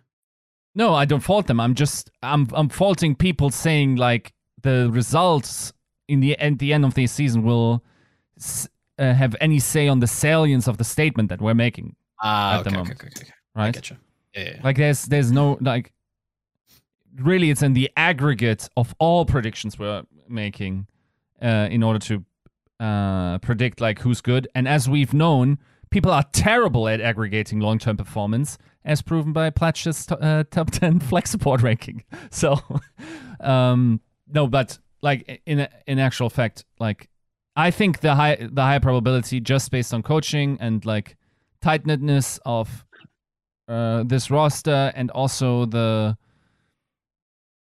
the sourcing of unappreciate underappreciated talent in this team will for me more likely produce a better roster than either the Hangzhou uh, or Guangzhou situation. So Hmm. yeah, that's basically my point. Fair play. All I heard was you hate plat chat. yeah, that is definitely a takeaway. Don't don't worry, guys. Joe's still high on Molly. That's that's where he's currently. Yes. at. Free He's love, doing baby. I love plat Um, chat personally. I mean, Avril is literally wearing sunglasses at night. So So, He by the way, let me explain that. I was going to take some time. I'm wearing my sunglasses again because Liquipedia and uh, other parts of my screen are so are very really Just bright right now. Flashbang. I, I, yeah, I am kind of getting flashbanged, and my eyes are still pretty sensitive because I'm in post-surgery recovery, Mm, and it's like it's probably I best to have those on. I can look. I'm not gonna sacrifice my eyes for the purpose of like trying to be funny enough, trying to be cool by not wearing sunglasses indoors at night. But look, I'm just gonna protect my eyes. I'm sorry, that's just how it's gonna have to be. I, it's where my priority is. You know, that 2012 and a half vision. I got to, I got to protect that shit. And you know, that's on my bio now. So 2012 and Um, a half. yeah, Damn. it's a real thing. 2012 and a half. damn. So my vision is good enough now Mm. that I'm looking all the way at NYXL. And the fact that we all saw, I, I looked in the past and I saw Kooky joining this team even before Halo Root leaked it. Shocking. I was like, I think I think Kooky might join this team. yeah. And now he joined this team in what I think is the least surprising move of the entire offseason. Would we say this is the least surprising move? It's one of. It's right up there. Kooky is officially announced on NYXL after everyone basically already knew anyway. Um, but it's kind of like the old Mayhem guys Yes. joining NYXL with uh who else is on this team now? Yaki, Gangnam Uh, yeah, so those are some of the Uh, old Mayhem guys. Um, okay, you got Kellen Myongbong, Flora as well. So you've you've joined one returning player from New York, um, a dynamite rookie in Kellen, and then a pretty solid flex support in Myongbong, and then obviously Gangnam Jin, who we all know, pretty proven player, and then Yaki, who's also a pretty phenomenal player in his own right. Mm. And now this team has exactly five players. They've hit the minimum standard for how many people you need to get into the the first roster lock or the first like roster submission date. Uh, I believe they need six by the next, but Six by March. something like that. Something like that. So Coming up Kooky, soon. yeah, March first, I believe. So they're gonna have to get somebody else. Probably are to end up being a tank. Don't know who Kookie's going to get on that one. Um, who's the off tank? Was it Gargoyle? Is Gargoyle available? Gargoyle. Where's he at? I believe so. If he is not retired, I believe he's up for signature. I think he could be. I think Gargoyle could be a look Yeah, he I think says, any team- active. because there's a few teams that don't have an off tank currently. Mm, Uh, Soul is one of them. true. So it's either Kookie's going to ring up the phone and, and get his mates. You know, Kookie is Kookie's career could be like following in the same trajectory as like a Rush or a Moon, where he's just like he's Christopher Nolan and he only hires people he's worked before, before with. So it's like he has a very specific cast that he likes to work with, and that's it. Yep. So it's uh, Mother Kookie with all his kids, and I can't, you know, I can't blame anybody for like really leaning into that when you're going into such a chaotic, like unsure time with Overwatch 2. Like, we don't know what this game's gonna be. Like, I want to work with people who I know. Yeah so like, I think I know Gargoyle's a their fit. intangibles, right? I Like, think I, would say so. Yeah. I would say a lot of the the former Mayhem guys that are still obviously active um are probably in discussions. I would I would have to imagine, you know, with with all of the former players there, it, it kind of just makes sense, right? Um I, to me, I don't think you need to do too much more, but I also agree with your point that you made in a show previous that like Yeah. because they're moving back to NA, you probably need to overcompensate and, and build out a wider roster. Yeah. So, Otherwise, you're going to have uh, visa problems. yeah, you're gonna run into a did I say? I was like, blah blah blah is eight players, no excuse for New York.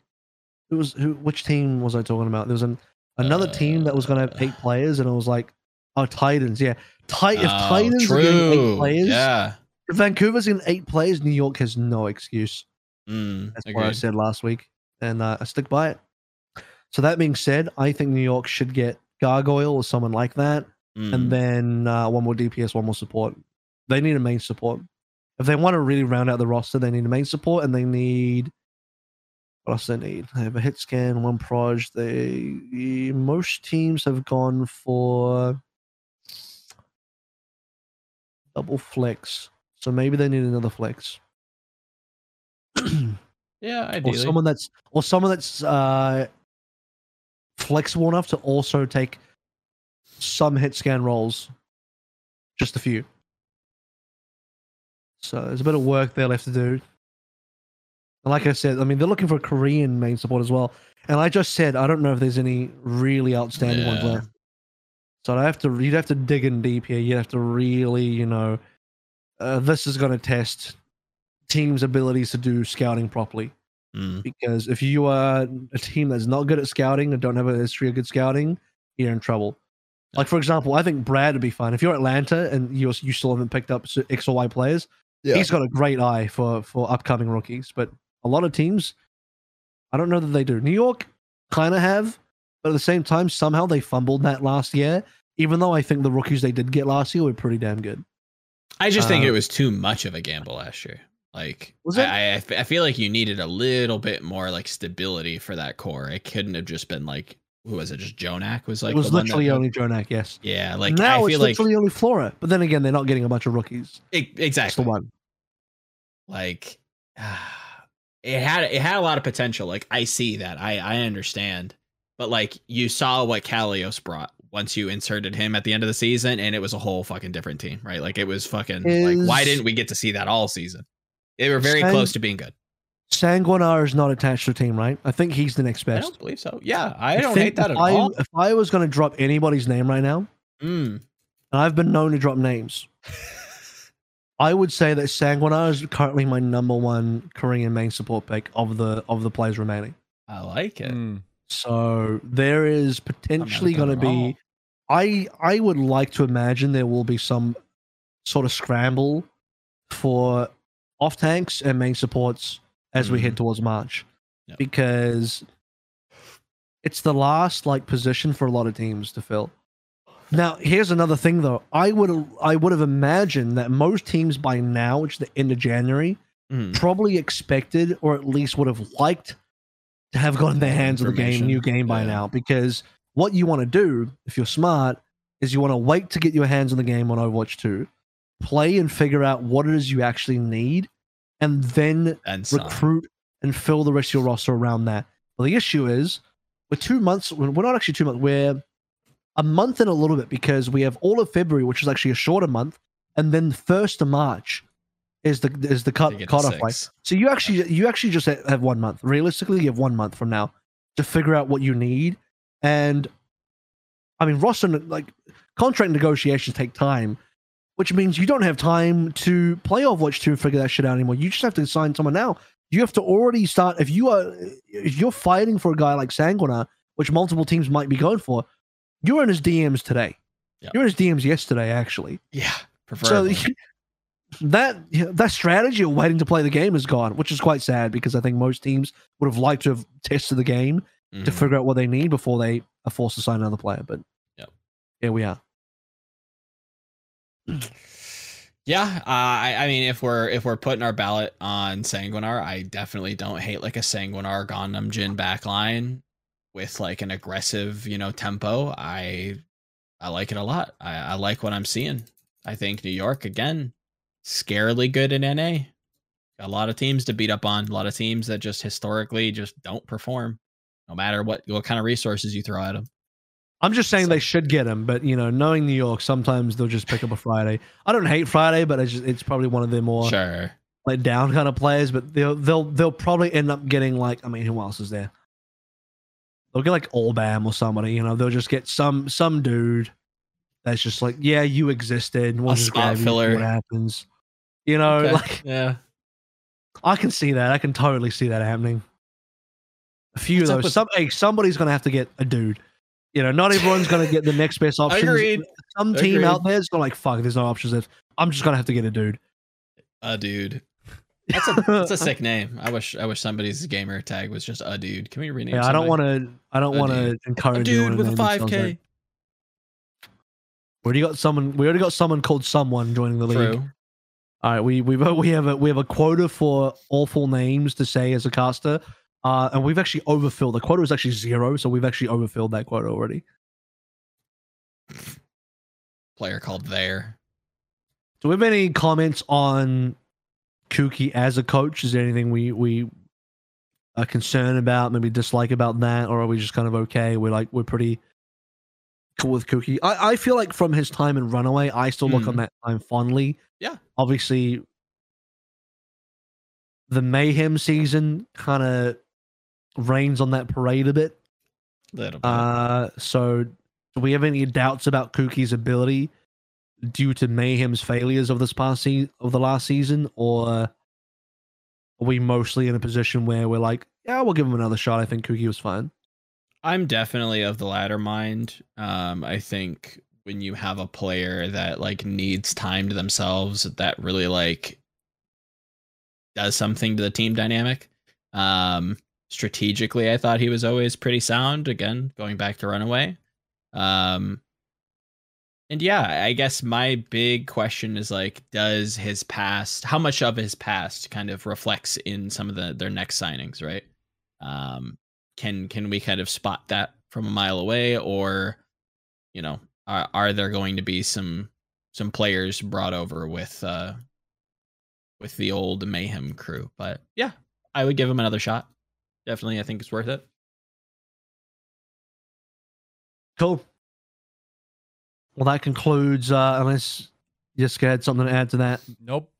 that uh, concludes discussion on movements. I mean, to be fair, this was not just Kuki.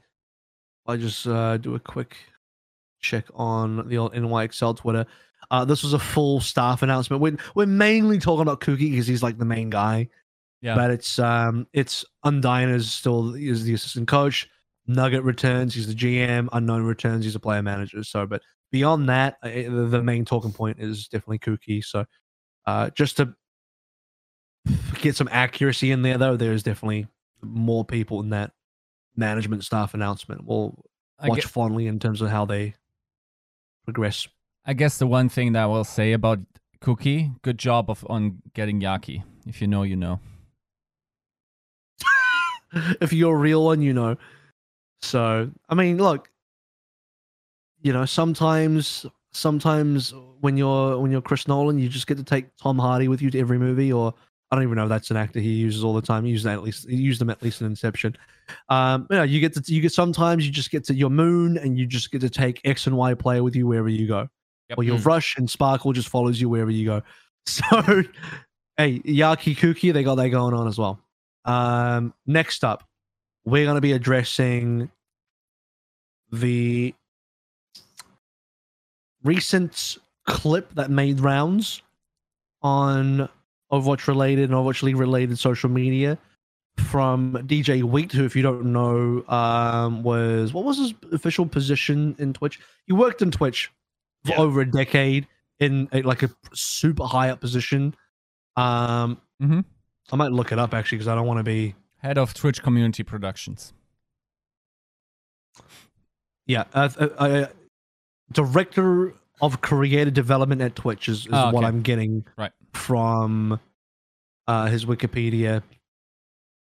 And apparently, he was also part of the founding team of Twitch as well back in 2011. So he was there for 11 years, 2011 to 2022. So Yeah. it's a very tenured guy at Twitch. And also, if you anyone that has been around esports long enough or has at least somewhat delved into esports, you know, prior to 2010s, Mm. uh, he was also a commentator from a while back as well, and, and, and a pretty well known figure. Uh, anyway, the point of this is that DJ Wheat had a clip on his stream where he talked about the fact that he was pretty against the Overwatch League exclusivity deal that Twitch came through with and felt like it was not a good move. And now, obviously, after the fact, is quite vocal about the fact that, you know, he's, he does have a bit of like a I told you so kind of attitude in this clip, maybe justified, but yeah, he's saying like the amount of money that Twitch paid was not worth that deal back in 2018 for exclusive broadcast rights to the Overwatch League. Right. Yeah, and I mean, it probably wasn't. It it really depends on the um on whatever tail was on that because it wasn't just for the Overwatch League. It was also for the CDL and it was also for uh, not CDL. Uh, sorry, uh, it must have been Hearthstone at the time. And then uh, I guess like the potential of the CDL down the line was probably uh, at least discussed. And then also, Mhm. I mean, if there is any, if we give any credence to that rumor, also that all Blizzard games were theor- uh, potentially connected to that, and then that would probably also en- entail the Activision games, which include COD and Warzone at the time, which later on pre- became pretty big on the platform for a brief moment of time, right? So that all plays into the entire equation. Um, depending on what what facts you consider in there, this makes more or less sense. Mhm. Even though probably in hindsight it says it probably doesn't too ma- make too much sense unless you believe that Twitch could have lost their uh, market lead to other platforms that would have acquired at the time. Even though I will say, like, not only did we not get exclusivity after YouTube signed the deal uh, from from like you know all Activision and Blizzard games are still broadcastable on Twitch because it's like in Blizzard's interest to allow that as well.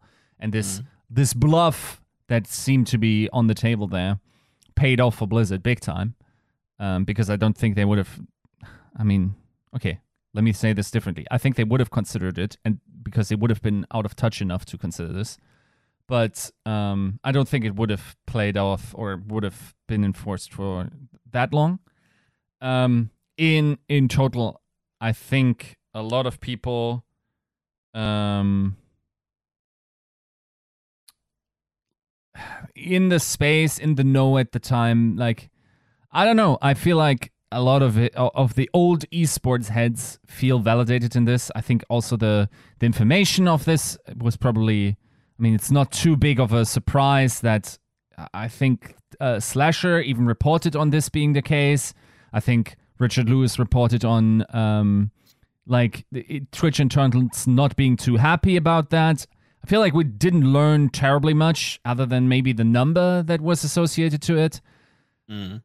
Um, I also think that we possibly have to consider that this is a highly biased take from Wheat there, but also an educated one of an old head that has been around for a long time.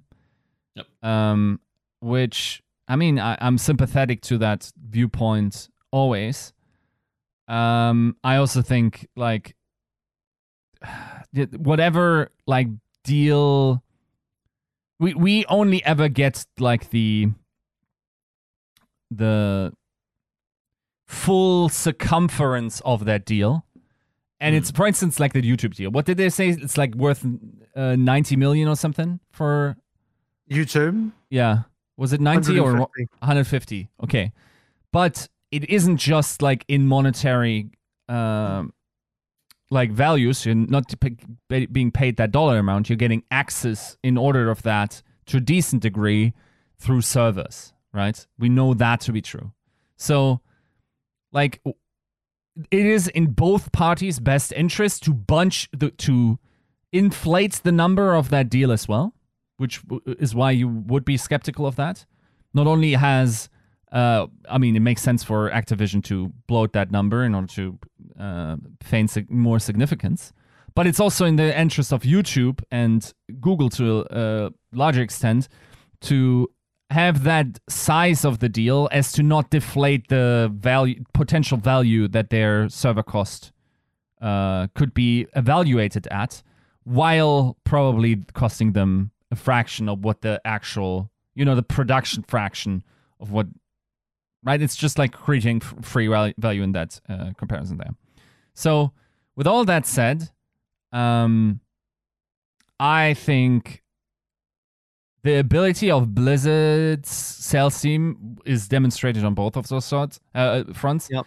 I don't think like if people, and I'm not sure, I don't think it was ever public, but the Morgan Stanley import in, in hindsight looks absolutely comical, dude.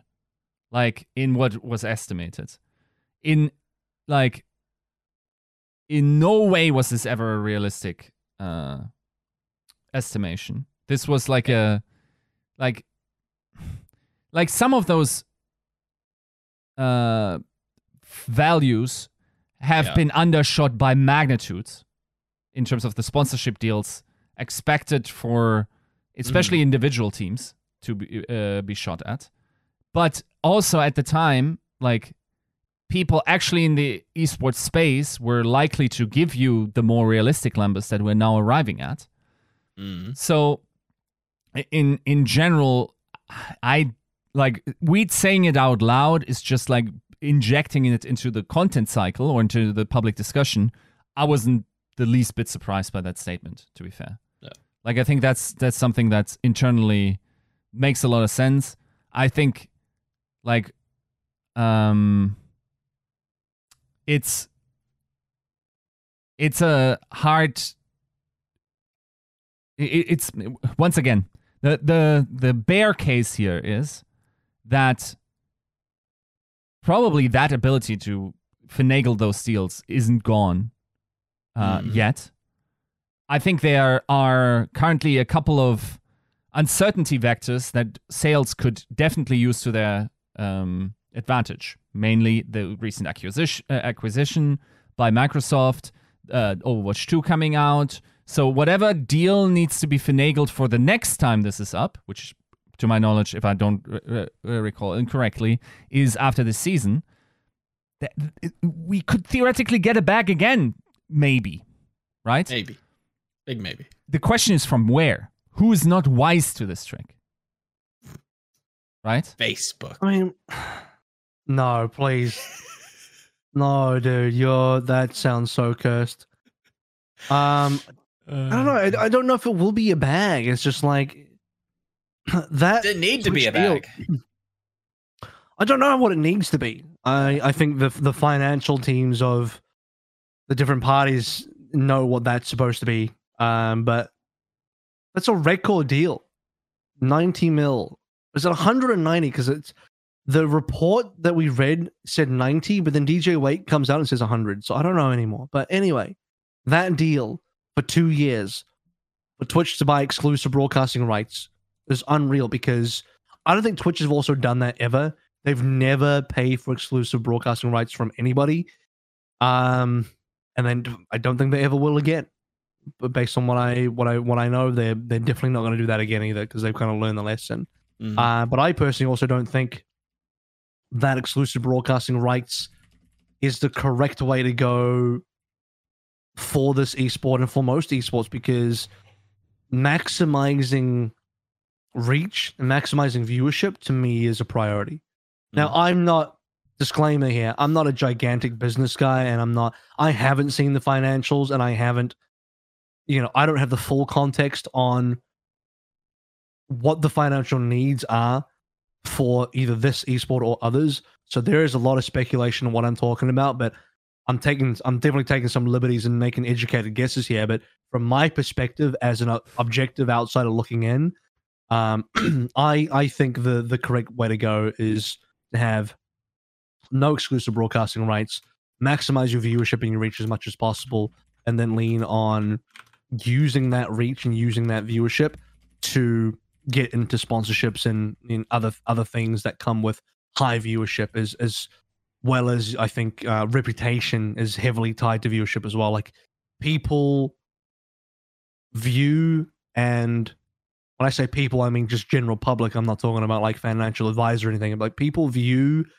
uh, your viewer counts and general popularity of the league as as metrics for how healthy and successful your league is. And I, on some level, that's stupid, but on another level, you have to take that into account. That, that's something you do have to really look at and can't ignore. Uh, and so I think we're in the state right now where we've had several years on YouTube. We're about to finish. This will be the last year on YouTube this year. Currently in 2022, this season will be the last year of YouTube. Um, the viewership has been steadily increasing since we started on YouTube, but it's still, you know, slim in comparison to where it was on Twitch.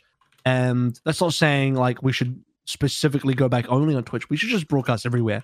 You Right. know, you look at esports like League of Legends and you know other other esports that don't have exclusive broadcasting rights and they do just broadcast everywhere. It's like man, they get you can get so much more viewership just by doing that. You can Mm-hmm. get the same amount. You, we, I, I firmly believe for Overwatch League, we could keep the same amount of viewership we currently got on YouTube, but then double that again simply by being on Twitch at the same time. Right. You know, so I don't think we would lose viewership by getting off of YouTube, especially not with a new game coming out and a big marketing push. We would gain on both platforms. For sure. Um, but then you come into the argument of like, well, and, and, you know, Yiska was saying maybe there's a possibility of getting another bag. It's like, well, is the bag just too attractive?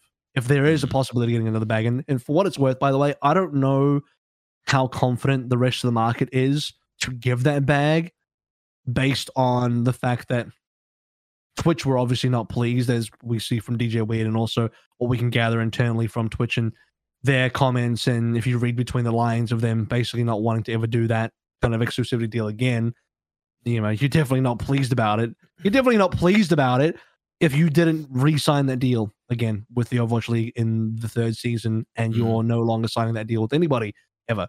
So, like, you don't you have to be a genius to figure out that Twitch weren't super happy about that.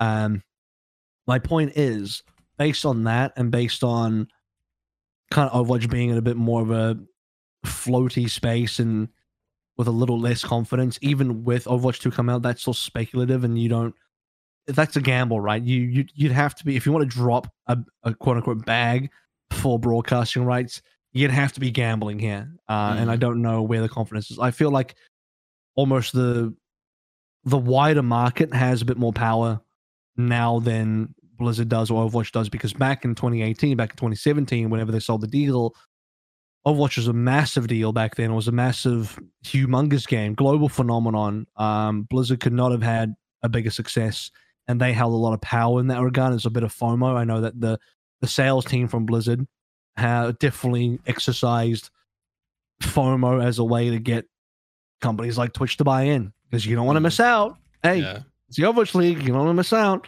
And then Twitch is like, fuck, we can't miss out. And then they bought it. And I don't know that that exists anymore. Yeah. Yeah, but I, like you said, I don't know if it's a bad thing. Um, a lot of room to grow, a lot of you know pluses to gain with being on Twitch. I guess like obviously, like you said, diversifying and and having as many you know uh, streams of viewership open as possible definitely helps. Um, even I still think Twitch in general has some intangibles that YouTube just doesn't have uh, especially when it comes to discoverability and it being the most dominant platform in the space, right? Uh, obviously, that is, I think, it's changed a little bit, but I don't know that people are going to YouTube for live streams yet, if that makes sense. Like, I think it's a growing space, but I don't think that like the stranglehold that Twitch has has really let up. Um, so knowing that like I can find any kind of esports content I want on Twitch, I think definitely would bode well for us. Um, and yeah, like you said, I I could see them taking a bag if it's too attractive. I can see them um in a kind of ideal world, maybe just kind of diversify. Um, whatever works, I guess. I'm I'm also kind of sad that we didn't get more uh more of a a, long term stay with Twitch because I thought the package in general that you got with like the Yeah. Overwatch League, uh, you know, uh, command center, I thought that was a great deal, and I'm pretty sure that was Twitch's front. Um, I mean- if, I thought that was also super cool, so I wish that I, was. I love the command center, but the, the problem here, Joe, is like you uh, either at either 90 or 100 million over two years, which is either 45 or 50 million per year. And that price point, you, you're not you're not signing for three years or four years in a row. I think Oh, two for sure. years was already like, you know, the best middle ground of like one year is a little bit non-committal. Mhm, Three years is too much money and it feels like you're too committed. sure. So two is the best like middle ground for like we want to test the waters, but Mhm, we don't want to beat around the bush either. So we're gonna we're gonna you know at least put up a front like we are gonna commit at least somewhat. mhm. Um, I just don't think you know. First of all, I don't think anyone's gonna drop a major bag. Second of all, yeah. I don't even think we should take it. I I, I legitimately think the best course of action is to go play the field, broadcast everywhere at once, and just widen your scope of viewership as much as humanly possible go Mhm. from there because i think a long term long term success requires that you have a reputable esport that people like, want to watch, and feel like it's something that's popular and cool because you want to be part of the cool kids club. You want to be doing the, the thing that Kid other people think is cool. Yeah. Um, and that's just how human nature is, especially if you're a school kid, in which you know we got we really got kids watching the esports a lot. Um, and then beyond that, I you know you can you can grow you can grow viewership into greater sponsorship. I mean, just follow the League of Legends model. here's the problem. I agree. I think that's a way more likely way to uh, make this sustainable sustainable long term. I think just like five years in, it is a pretty hard sell to say, yeah, we're not going to take that 90 mil over t- two years or whatever. No one's paying that anymore. Yeah. Sure, but No even one's gonna pay that. let's say 20 mil even and let, let's let's be honest there are currently people moving in the space that don't care about making money Sure. and that offer will come probably and i'm not sure if we're in a position to uh, to turn that down. Like you're you're putting a lot of I, I think yes like theoretically speaking if you believe in the reboot with overwatch 2 if you want this to be like an actual tier 1 esports and not just something that is already in the squeezing phase of like trying to get the most out of a dying product um, but at the same time, like I understand that like five years in, you don't want to regress in your monetization models. I will say though that that the externalities of all of that, mainly positively, like are so good for everything. Like beyond like what will be directly monetizable to you in terms of the um the monetization directly through the league what it hmm. will foster will be more content creators because like everything else on the internet in terms of content creation works on numbers right? Yeah. with very hmm. few exceptions like products like S- substack where or pa- patreon where you can survive on like a high quality low number of fans but high loyalty high paying customer each right? That is not an hmm. esports fan what i'm just describing right? So the the alternative is to go full mass i think like full mass and okay by the way disclaimer this is hugely beneficial towards my work right like that's what unarguably uh, my my opinion here is biased because i stand to directly uh, benefit from Benefit. a strategy that would see a way more open, way more um, focusing on high amount of volume of viewers over quality of viewers, quality measured by uh, spending per viewer, Mhm. um, than than the alternatives, right? So the the idea then is, um, if that was the case, right? More content creators could create content, could make for a richer experience, could for more, make for a more sticky experience, could for, make for a more deep experience where people actually base their identity on uh, a part of their identity on your game. Fandoms create themselves around them. Like actually, the stickiness that you want out of the franchise model that is currently just like it seems to be waning in terms of the loyalty that that you're expecting. Um, you probably also want the the masses of online engagement based on the uncertainty because of COVID, right? And the potential of variant after variant after variant. We're sitting here for three more years, Mhm. theoretically speaking, even though, like, you know, fingers crossed that is not the case, right? And it become, becomes an endemic. But these are all factors you need to uh, take into account for your next step, right? And I think there's also an argument to be made that the immediate profitability is probably there's probably less pressure on you because like of the acquisition of Microsoft and them going like, okay, everyone breathe. We're exchanging higher management anyway. We're not expecting like huge moves and like huge boom boom boom deals immediately. Um, maybe something like this is uh, possible. Mhm. So, comparatively speaking, um, let's hopefully we're getting a much more large scale approach where we're streaming on all streaming platforms, where we are having F2P models, trying to Mhm. increase the amount of people actively involved in forging long term long term uh, connections.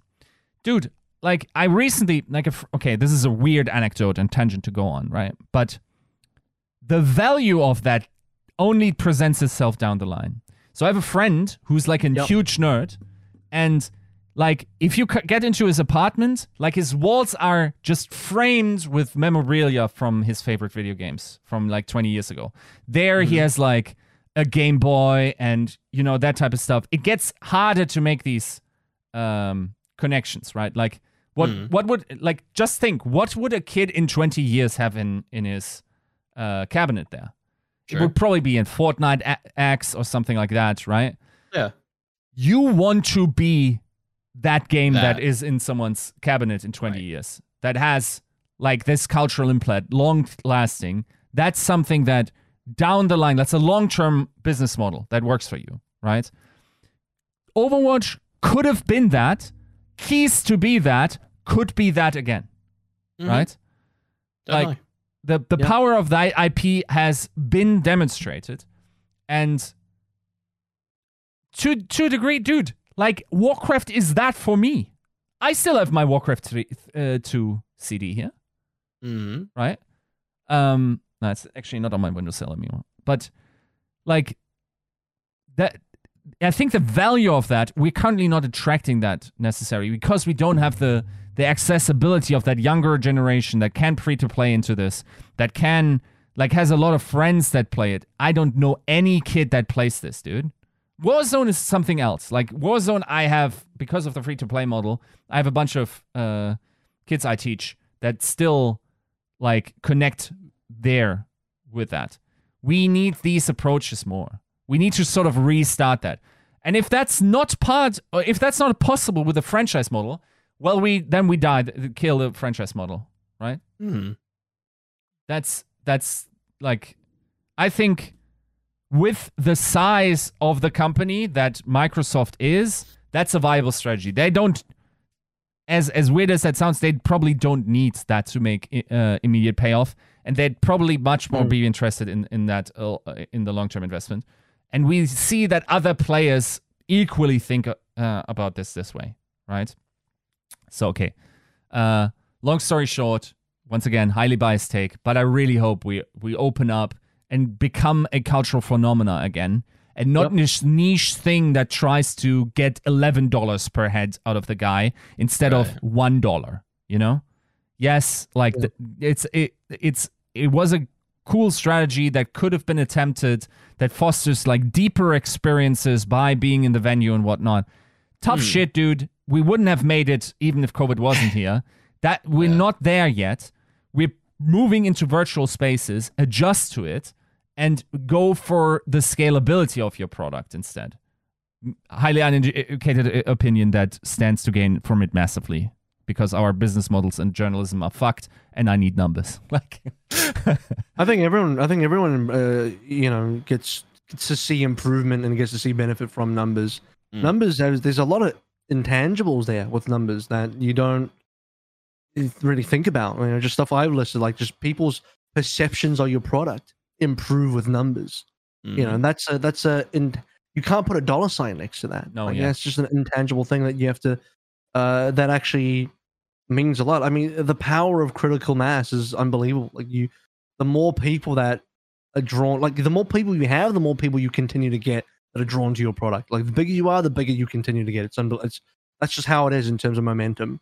Mm. So I really hope that Microsoft and I mean, they're to be fair, Microsoft aren't even going to be coming into the equation yeah. not for a while. until June next year, maybe at the earliest. And and by that time, the Overwatch League is going to have to already have made decisions. Like the next season, the 2023 season, whatever that looks like. If it happens, if it doesn't happen, if it's you know got broadcasting rights, if it doesn't, and we're just doing whatever. Like that season, in terms of its decisions, will need to have been decided on this year, Yeah. well before Microsoft even enters the equation.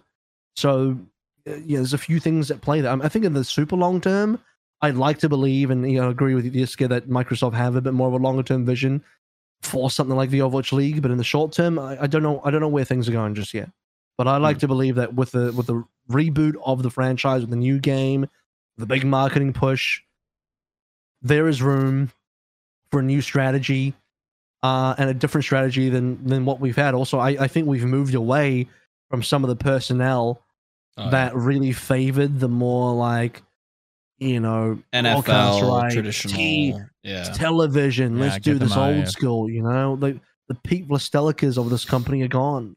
Yeah. PDV. Uh, so you know the PVs Goodbye. are gone. You know, we're, we're not doing we're not doing the old school traditional TV NFL kind of BS anymore. You have to be doing an esport. If you are doing an esport, Be an fucking do esport. the esport, please. Be Yeah. an esport. Don't try and be something that's not an esport. Just be an esport. Fuck it. You're you're full of your your demographics are gamers and nerds. Just be honest about it. It's not, that's not a negative thing. Nope. Just be honest about what you are and who you are and what you're doing, and just do that. Like, I I, I'm, hate this kind of pretentious behavior where we're trying to pretend to be something we're not, which is why last year's Overwatch League was the most enjoyable season I think to Mhm. watch yet. I mean, that's debatable for some people, and I think most people would agree with that statement because we should stop pretending. We stopped pretending to be the NBA. We just started embracing the fact that we're a fucking video game sport. Like that's what it is. Again, not a negative thing. It just is what it is, and there's no point beating around the bush about it. Um, and the more we align with that, the better the product will be. And so, I wish more people watched last season because we had a great. We had, in, in terms of the actual tone, the content, and the production of the last season it was probably one of the best seasons that we had. Um, you know, we didn't have the scale of the first couple of seasons in terms of how big everything was and the full Yeah. land. I mean, COVID causes a lot of problems in that regard. Um, Mhm. but with what with the resource that we had, we put, we made a, a fucking kick ass show and something I'm proud of. Um, and the only thing we missed was all the people, and I'm sure we had a lot of people watching that. Those people would have appreciated where the direction of the league has gone and will continue to go. I, at least I hope so. So, um, yeah, okay, mistakes were made. Twitch regret paying that much money for a broadcasting right. Uh, and uh, you know, I think everyone can look back on that and say, even I think even people within the Overwatch League can look back on that and say, yeah, Twitch probably paid too much. But Mm. you know, that's credit to the Blizzard sales team for being able to somehow get Twitch on board with that, which is again a historical deal that we'll look back on in history. Like, do you know that once upon a time Twitch paid X and Y for some esport? Like, holy shit! Like, I can't believe they did that. Um, but I just I don't think broadcast rights mm, align well with what esports is in terms of what what the viewers who the viewers are the, the demographics and what they want. Mm. they are we're talking about kids we're talking about young people we're talking about people who want to watch for free. At the end of the day esports is a free product that will likely forever until the end of time be a free viewing experience. And you want to monetize a free viewing experience well you got to find better ways of doing that than what Yiska was saying where like you know, your example like you're not charging $11 per head here. You got to find a better way of monetizing your audience uh, in a broader sense. So that's where I stand. I think we've all Yeah. kind of dropped our own big takes on that. Or you got to revolutionize the way esports is viewed by some additional experience that people are willing to uh, pay for. metaverse! Boom boom boom no, it, it's probably it. Like my only idea would be a VR experience, and which doesn't necessarily mean metaverse. A what? VR, virtual VR. reality, or Ah, AR, if you want. Um, um, something. May, maybe there's, but whatever essentializes the experience of watching sports with a lot of people and really accentuates that to the fullest ability. Like it's very, very a very nebulous term. if I had that idea, I'd be sitting on my uh, Yes, couple of million. But yeah. like like like VR chat, and you show up with your VR chat avatar in a big stadium, and you'll watch it together. That's what I'm talking about. a little bit cringy, but Hell at the same yeah. time, it's like, oh my god. yeah, I mean, true I, I think experience. about uh, about that a lot. I'm not sure if that's the experience though. Um, I don't know, but like, We need official Overwatch League V2. bro, I I already That's what I want. I told you already that it is really annoying that I need to sit in my Discord and go, uh, two times check, two times check, like have everyone sync up the actions so n- one in the uh, guys in the call isn't getting the annoying buffers on Yeah. YouTube and goes like, oh my god, Carpe. I'm like, huh, huh, what? Oh my god, Carpe, and have like delayed like experiences while watching with people online, right? That like that Mm. shouldn't be the case. It, there should be some streamlined experience, and like other publishers at least try to be innovative with like GoTV Sure. in the past and like you know that that type of stuff. I think like once again, I, I don't know. I sound like a broken record at this point, but I really like the approach of like trying to get like a an, a stadium atmosphere going with the with the voice feature that they had in in Blizzard. I think it the actual there's there's two ways. I'm going to repeat the argument because I think it's worth making, but for those that don't know, during Overwatch League finals, I think in season three, we had like the ability to Oh yeah. cue yourself into like a virtual sta- space where voices were like very silently overlaid, basically like in a stadium atmosphere, and then theoretically, as a huge play happened, it would then like like the aggregation or like the every voice coming together should create a moment. Problem being, either the, uh, the there was no synchronization between like whatever the person saw on the screen and like when they react, and therefore like it was just a mush of white noise of people just talking over each other, and the peaks in their reaction wasn't actually synchronized, or people don't watch Overwatch with that much intent, and actually like big moments probably passed them by as we were oh, watching. No, they do. They do. As somebody who has seen Overwatch live, there people people are paying attention. People are are actively listening, almost to a fault. I don't know how many times I would hear people be like, "You know what the San Francisco Shock need to do? They need to go Bastion. I think Bastion's the play. Yeah, yeah, I, they're they're not playing enough Bastion, guys. yeah, yeah. I mean, Also, can you keep your fucking hands out of my room, please? Thank you. the- the- So, Joe, you're talking about you're talking about viewing Overwatch in a live setting, you know, in a, like a stadium or something, right? You- That's what you're talking Yes. Yeah, I think in that st- setting, you're far more likely to be Sure. Yes. you- It's, in it's moment inherently biased. rather than sure. like rather than like if you're online, you get distracted, you got Twitter open on one screen, you got like some Twitch clip in the other screen. You know what I mean? Like you're, you're probably Mhm. far more distracted at home, which is why Totally. you're leading Yep. to more of like a less focused experience. I almost wonder, like you know, where the evolution of viewing goes because I think that prior to COVID, there was a big push for live viewing, and we were going to make some serious strides. Uh, When I say we, I mean the entire esports industry.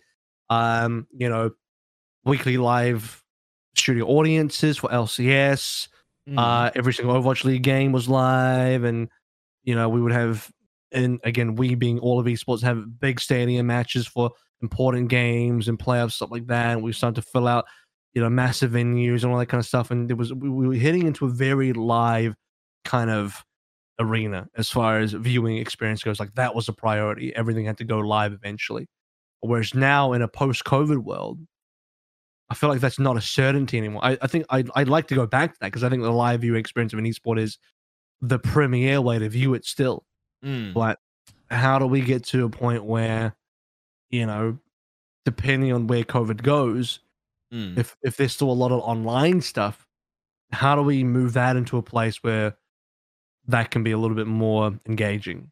And that's where I feel like Yiska had a lot of say on that, and uh, you know, is a very interesting thing to think about. You know what? What I just want? I just want to be able to do this during uh, viewing Overwatch League. Just kiss the homie. Wait, is it? you guys Uh, didn't Joe's, see it. Joe's down here. Yeah, no, no. You see the preview. That's why you just didn't see it. I'll do it again Wow. for you guys. Hello. Right. No, that's creepy. That was creepy. It really is, right? Uh, okay. I think he spat on me. No, Pretty much. For her audio listeners, i- his green screen reaches into my, for whatever reason, my uh, screen region, and uh, he's uh, invading my privacy and You popping my know you personal need it. bubble. You never know. I'm high on Molly. I might just kiss you. You better watch out. Right. Yeah. All He immediately shut down. He's like, "Oh boy." Oh boy. So I think that's uh, so I think that's a very uh, that was an interesting discussion, a good topic. Um, probably the final like ma- major topic of this week's show, though. Uh, just a couple of footnotes for other things that have kind of happened, but we're not going to fully get into. Activision Blizzard have announced. Have they announced? They've, they've announced they're working on a survival game currently, which to me is like, you know, is it is it Blizzard Rust? Like that's what it sounds I, like. I heard me. it's uh, Ben. Is it the bas- forest. No, I think it's based on uh, Overwatch contenders. Jesus fucking Christ. Um, and then they so so basically be in Korea is the only way you can win. yeah, there. literally. Um, so Find that's one. island. That's one footnote. The other footnote is Mike Ybarra, the current president of Blizzard, uh, said that there will be some announcements coming in the next week about Blizzard products, including Warcraft and Overwatch and maybe Diablo. Uh, but because there's nothing really to talk about them, we can spend time speculating. But I feel like it's kind of pointless because you know at that point it could it could literally be anything. You know, it could be it could be completely nothing. It could be really cool. Uh, it's almost not worth speculating on. So we're to pass that by. We'll give it a bit of a nod, acknowledge that it exists, but we'll wait until next week. And hey, if if if that happens before next week's episode, that'll be great content for next week as well.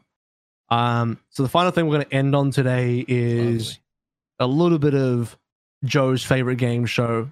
Get off the fence. We'll take a few questions. Uh, we've already passed the two hour mark for this episode, so we'll try and finish this one around the two thirty ish kind of Hmm. mark.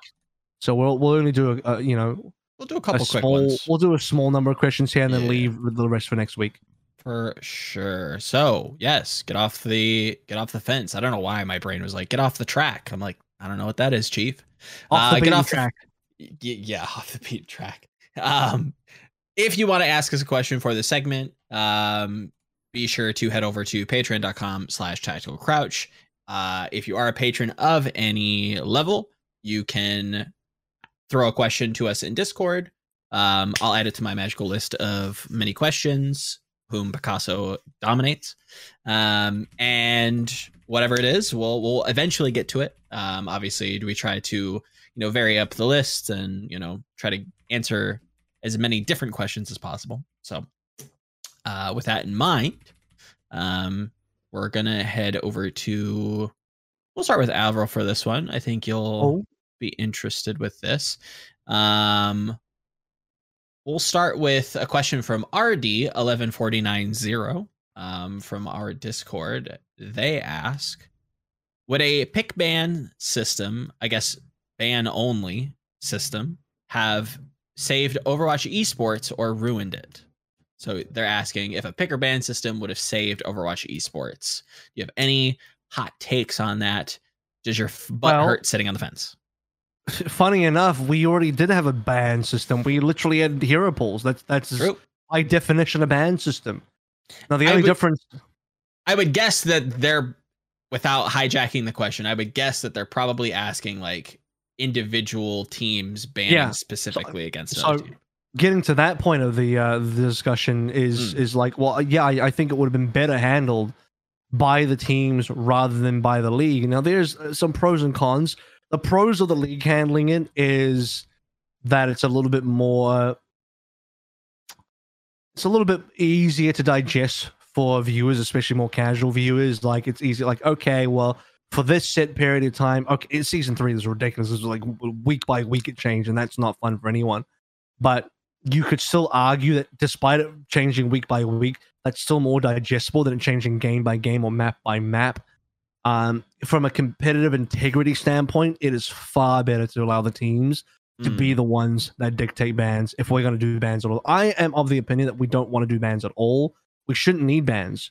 Uh, in an ideal world where the meta is fluid enough, which we actually got at May Melee. May Melee that last year was the most fluid meta and the most open meta we've ever had in Overwatch, where no hero, not a single hero for like I think the first time in the league's history was above 50% playtime. Tracer was at like 49, 48% playtime or something like that, but was not was not at 50. And no hero was even close to that. So that's about as balanced and as diverse of a meta you could possibly hope for. May Melee of uh, 2021 here that I'm talking about. And there was a real discussion that took place internally of whether we wanted to actually have hero pools for that year or not. Now, obviously, depending on that decision, if you were going to have hero pools, uh, you were going to maintain it for both the June joust and then also is it Summer Showdown? Or count, uh, Countdown Cup was the other one. Yeah, you'd have a Countdown Cup and Summer Showdown.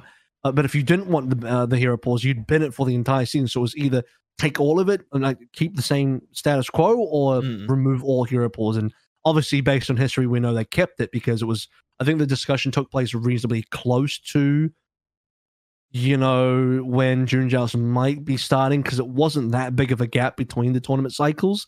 So there wasn't a lot of time to just sit on it and think. It needed to be a pretty swift decision, and uh, they went with keeping it because it was just it was likely easier to just stick with the status quo than shake things up too much. It was also, by the way, a big risk to shake things up because you know maybe in May Melee the the meta is good, but then you get to June Joust and suddenly teams are a bit more rigid. They're like, no, we're going to stick to this instead. And by the end of the year, teams basically just play. We we discovered that Tracer Sombra was the ideal meta. Mm. Uh, I would argue that we still had a diverse meta simply because the NA teams wanted to play some Rein. But if it wasn't for that, then we would have had a pretty um, homogenous kind of meta. But back to the question at point. In an ideal world, we don't need bans at all. Um, but if we are going to have bans, I would still prefer the teams to be doing that rather than the league. Fair play. Yiska, any uh any looks there? Picks bands? Um, I think the problem is what kind of pick and bans we'd would see, right? Theoretically, I have nothing against like adding agency towards the team's own destiny. So the problem is, like the way it probably generally is thought of, it would happen shortly before the game, and that adds so much volati- volatility to how Overwatch is played that I'm not a big fan of it. Now, I am also an admirer of more refined play, of more like rehearsed play, so that would be completely gone, right? Like you cannot physically practice and rehearse the amount of compositions that you would need to without knowing which heroes the opponent would ban, right? Another downside is is do I actually not want to see Fearless on Winston? Is that something I like? Because that would have been a must ban, right? Like even in the time when it oh, was for sure. viable. Yeah. Do do I enjoy the experience of watching a team not play the best what they're best at, right? Yeah. Um, which other team is it like that? Do I? if you were to ban like, you know, uh You wrecking can ball. lip Sombra 100%. Yeah, sure. Yeah, Yeah, something like That's that. permaban. Yeah, that's permaban. I mean, you would have argued like even even for like people that don't care about too much about the, the top end competitiveness, we would have never seen the Chengdu of season three uh, Mhm. that we saw, or season two, right? For that matter, uh, more so season two. Um, like if you ban ball, a- Ameng never becomes a meme, right? Um, so Yeah. it's it shuts down some cool storylines in that, especially in teams that have unique um in, unique takes on the meta. I think like for against Atlanta, you just ban Ryan, right? Um, and then maybe they would play Orisa. To be fair, uh, I'm not sure Keita is too bothered by that. I think we'd Mhm. see way less uh, D.Va potentially, depending on what kind of a ban system you had. Let's say you uh, allow one ban for each role, whatever. Um, yeah, I think like the problem is it's such a blanket statement to say like let's allow teams to ban. Mhm. I like the idea. I think most what most people mean when they say that is like a ban of three to six heroes shortly before the game starts, and then everyone gets on the server and plays. And I'm Yeah. not a big fan of that, though I could see uh, systems. Let's say you make the bans the week beforehand. So, like after each, each match day, you look at which matchups are coming up next week, and then you allow the Mhm. teams to ban uh, for regular season matches, and then for the playoff matches, where like you're playing several matches on a day that aren't predictable, you just don't have them ban, and everyone plays their best game. Something like that could work. I'd like that more than okay. Let's uh, let's not know what kind of Overwatch we're going to play Yeah. uh, on any given day, right? So, Yeah. um, but yeah, I think that question almost certainly has to be answered in the with the idea of what kind of bands you're thinking about, uh, as opposed to hero pools. Mm. Agreed. Agreed. I will. Hopefully- I will just to add on to that say like the the pros of banning would have been, and this is a very circumstantial uh, perspective, is we we could have prevented the goat situation from happening if we did have bans. Yeah. Yeah. So, you know, Yes. I during goat's era, I would have loved to have the bans system where like, okay, sure, we I don't know what the game is going to be every single game, but fuck it, that's better than watching Goats, which is a little revisionist because at that time, had we done the bans hypothetically, we wouldn't have known the evil that is Goats. Yeah. So you can't you can't like praise the tool that gets you away from the evil without even knowing what it was in the first place. Do you know what I mean? So Yeah. you can't be too revisionist about it. But yeah, it, if I'm if I'm allowed to be at least slightly revisionist about it, then yeah, we would have prevented Goats had we had bans. But I don't think Mm. Overwatch as a game is a game that is suited for bans. I like to imagine that whatever you do in your esport should be replicatable in your competitive queue. And I don't think you Okay. could do bans at all in your competitive queue. Yeah. And if you can't do it there, it feels difficult to justify in your competitive game because ideally, the competitive game you play at home in your own game client in the ranked is identical to the game that you actually see in the in the esport. That, that's basically what it is for every successful esport, right? They, they you're playing the exact same game. Um, and if you're not, and I don't mean like you're not obviously not sitting in ranked in a best of three or anything like that. I just mean like in a moment to moment kind of fashion um, which is why in League of Legends you play ranked. There are picks and bans, exact in the exact same fashion as you would get in uh in in a professional match because that's that's what that competitive game is now and now is. And if you were to introduce like bans properly into Overwatch, like this is now going to be a competitive feature, you're going to have to rethink your entire hero design philosophy to match that because you're going to now need here's the, here's the problem is like you have so many unique heroes in Overwatch. If you ban away Mercy, there's no other hero like Mercy in the whole game. Yeah. So you you're gonna need to have a little bit more loose design territory when it comes to repeating things that exist in the game. Like, you know, we're gonna have we're gonna make another hero that's maybe slightly similar-ish to Lucio. That's not Lucio because if you have bans in this game, I mean, you get rid of something like Lucio, boom, that you literally do not have another hero like that in the entire game. It's gone. Whereas you have a game like League of Legends, 140 fucking champions, you ban 10 of them total for a Mm. game, 130 of them are still available. Even if you ban something that is pretty important in a meta, there's a secondary champion available that maybe roughly fills the same role and can do similar similar things. But you haven't lost out big time. So Mm. the example this is to address something that Yiska said is like, do you really want to see a world where you just permaban Lip Sombra and Fearless as Winston? Well, in a game like League of Legends, where you well that does happen, well the next best hero the next best champion is still pretty good. You're you're getting like a Winston-ish clone or a Sombra-ish clone Mm. that is not exactly that hero, but is close enough that you're still kind of getting that experience. And you're not losing out too much. Is, is the way I'll describe it. Well said. Well said. I tend to agree. Here's another fun one as we kind of wrap up. A little quick one to kind of chew on.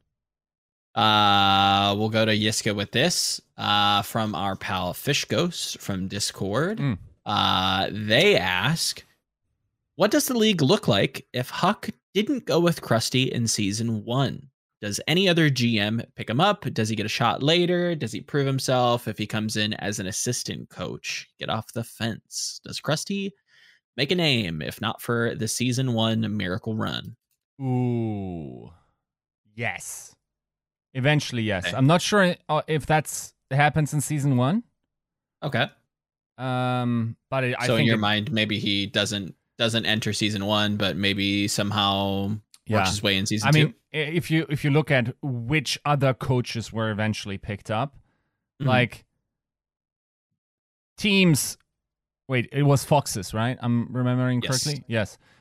Team like coaches from teams of the level of Foxes were definitely recruited into the Overwatch League eventually. So I Mhm. think the fact that they got Crusty probably speaks to their scouting ability and also pro- probably that like other teams passed on uh, on Crusty, but eventually, like not least, if Crusty gets to coach Foxes for another year, they're probably also going to be doing very well in, well in contenders, Mhm. um, and they probably uh, that that he just probably makes a name for himself there and then then gets in. I don't think he gets to like immediately win the Overwatch League in season two. Then that's probably not the case. No. Right? But um, I also don't know too much about the way he was recruited. It's theoretically possible that, like, Boston Uprising was just very early in the process of signing. Crusty just wanted for sure to be signed somewhere, and then he just signed with Boston, and then e- everyone else signed their coach. And let's also not be like like kid ourselves. There was a lot of uh, churn and like turnover i- in season one in the coaching staff, right? Like there are not that many coaches around from that were there in season one, right? Like I'm thinking even the head coaches, like you know, like Kirby was there, like um okay, so I, I said a lot, but not a lot come I don't know why I'm thinking of Hayes, even though it's the same team.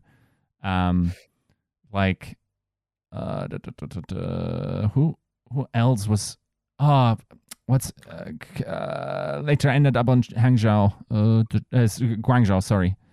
Uh is now an ag- agent. No uh, British guy I think. Um Um, um, um, um. Are you talking about like um Cuddles Cuddles? Yes. Cuddles I don't know why I keep I think people don't even remember but I think Cuddles was head coach of Valiant I think in the Yes, very for beginning like a week. Yeah, I mean, there's always like uh slots there, right? That were Mm. and, and let's be honest, like Moon wasn't actually li- like the fact that Moon was recruited probably speaks towards the theory that maybe Crusty could have even come in in season one uh, Mhm. at a later point because Moon was not necessarily more decorated or highly esteemed coach than Crusty was at that time, right? Yeah. So yeah, I think like long story short, I think he eventually just makes it to greatness again probably either in season one or season two. But yes, it would have slowed down probably the process because I assume that he was paid less.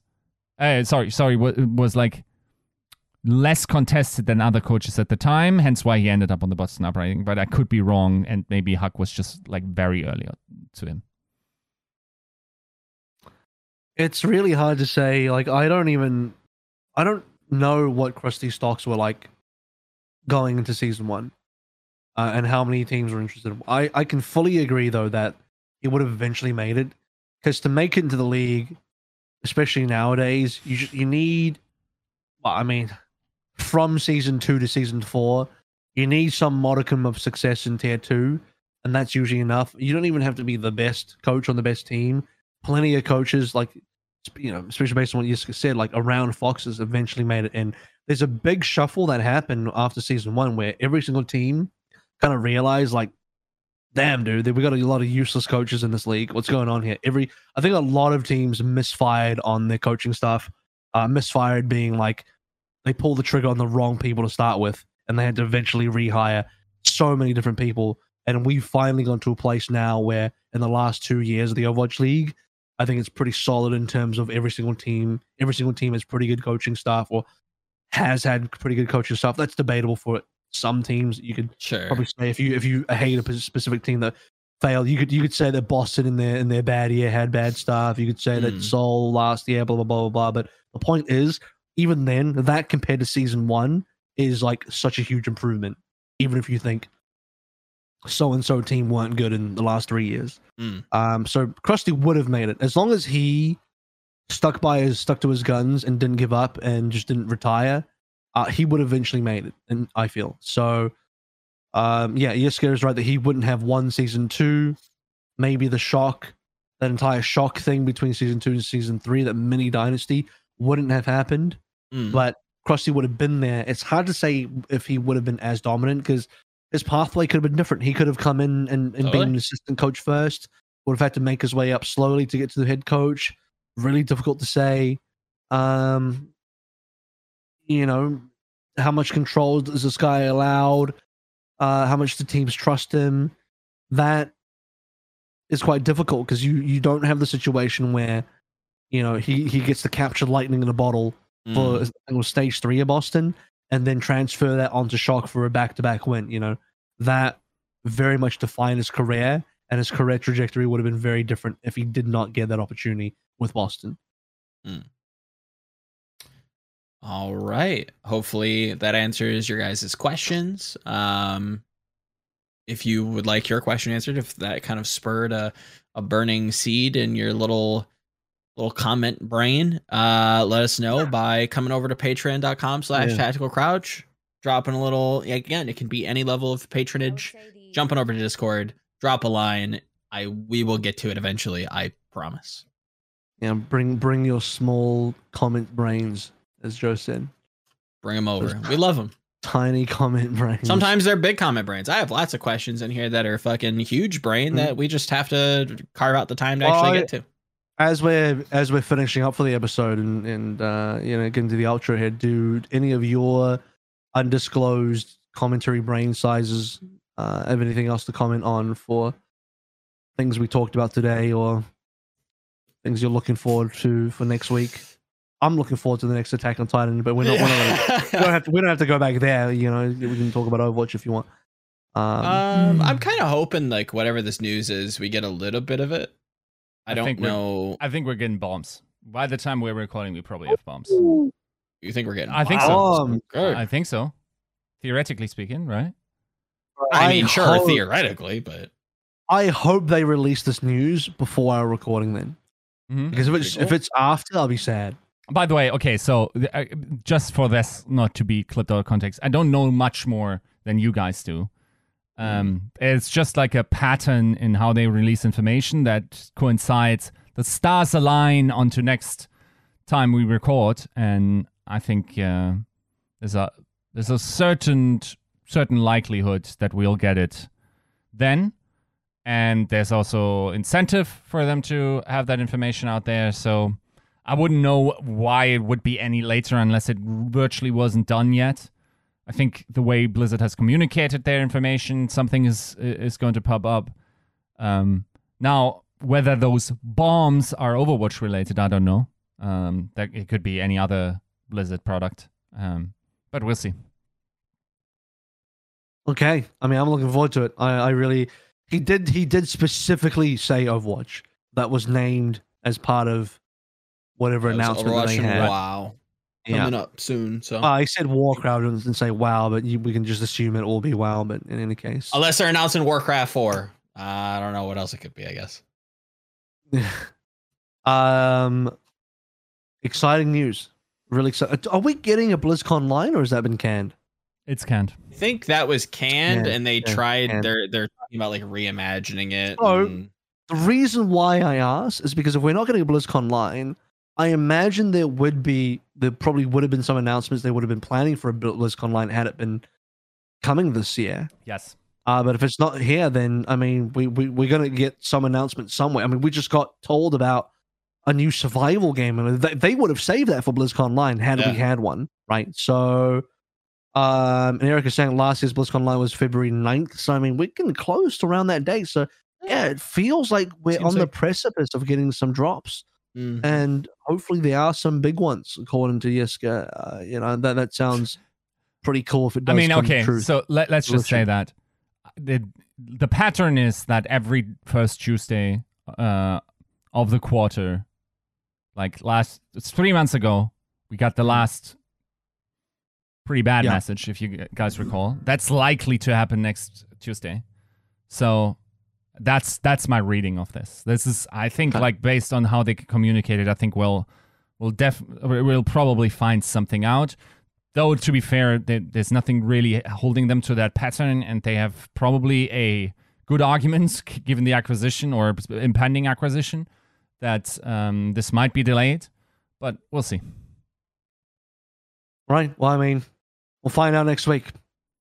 Worst comes to worst, I'll say the magic words again. Uh, we're gonna have nothing to talk about next week, so we'll have a thirty-minute episode talking about only anime, and that will be it for next week. He's But for us. now, I'm summoning that that reality. But for now, uh, two eleven done and dusted. Thank you for tuning in. Hope you enjoyed. Actually, had some reasonable Overwatch stuff to talk about this week, and with any luck, we'll have more than reasonable Overwatch stuff to talk about next week for two twelve. But we'll see you then next week. Peace out. Thank you very much.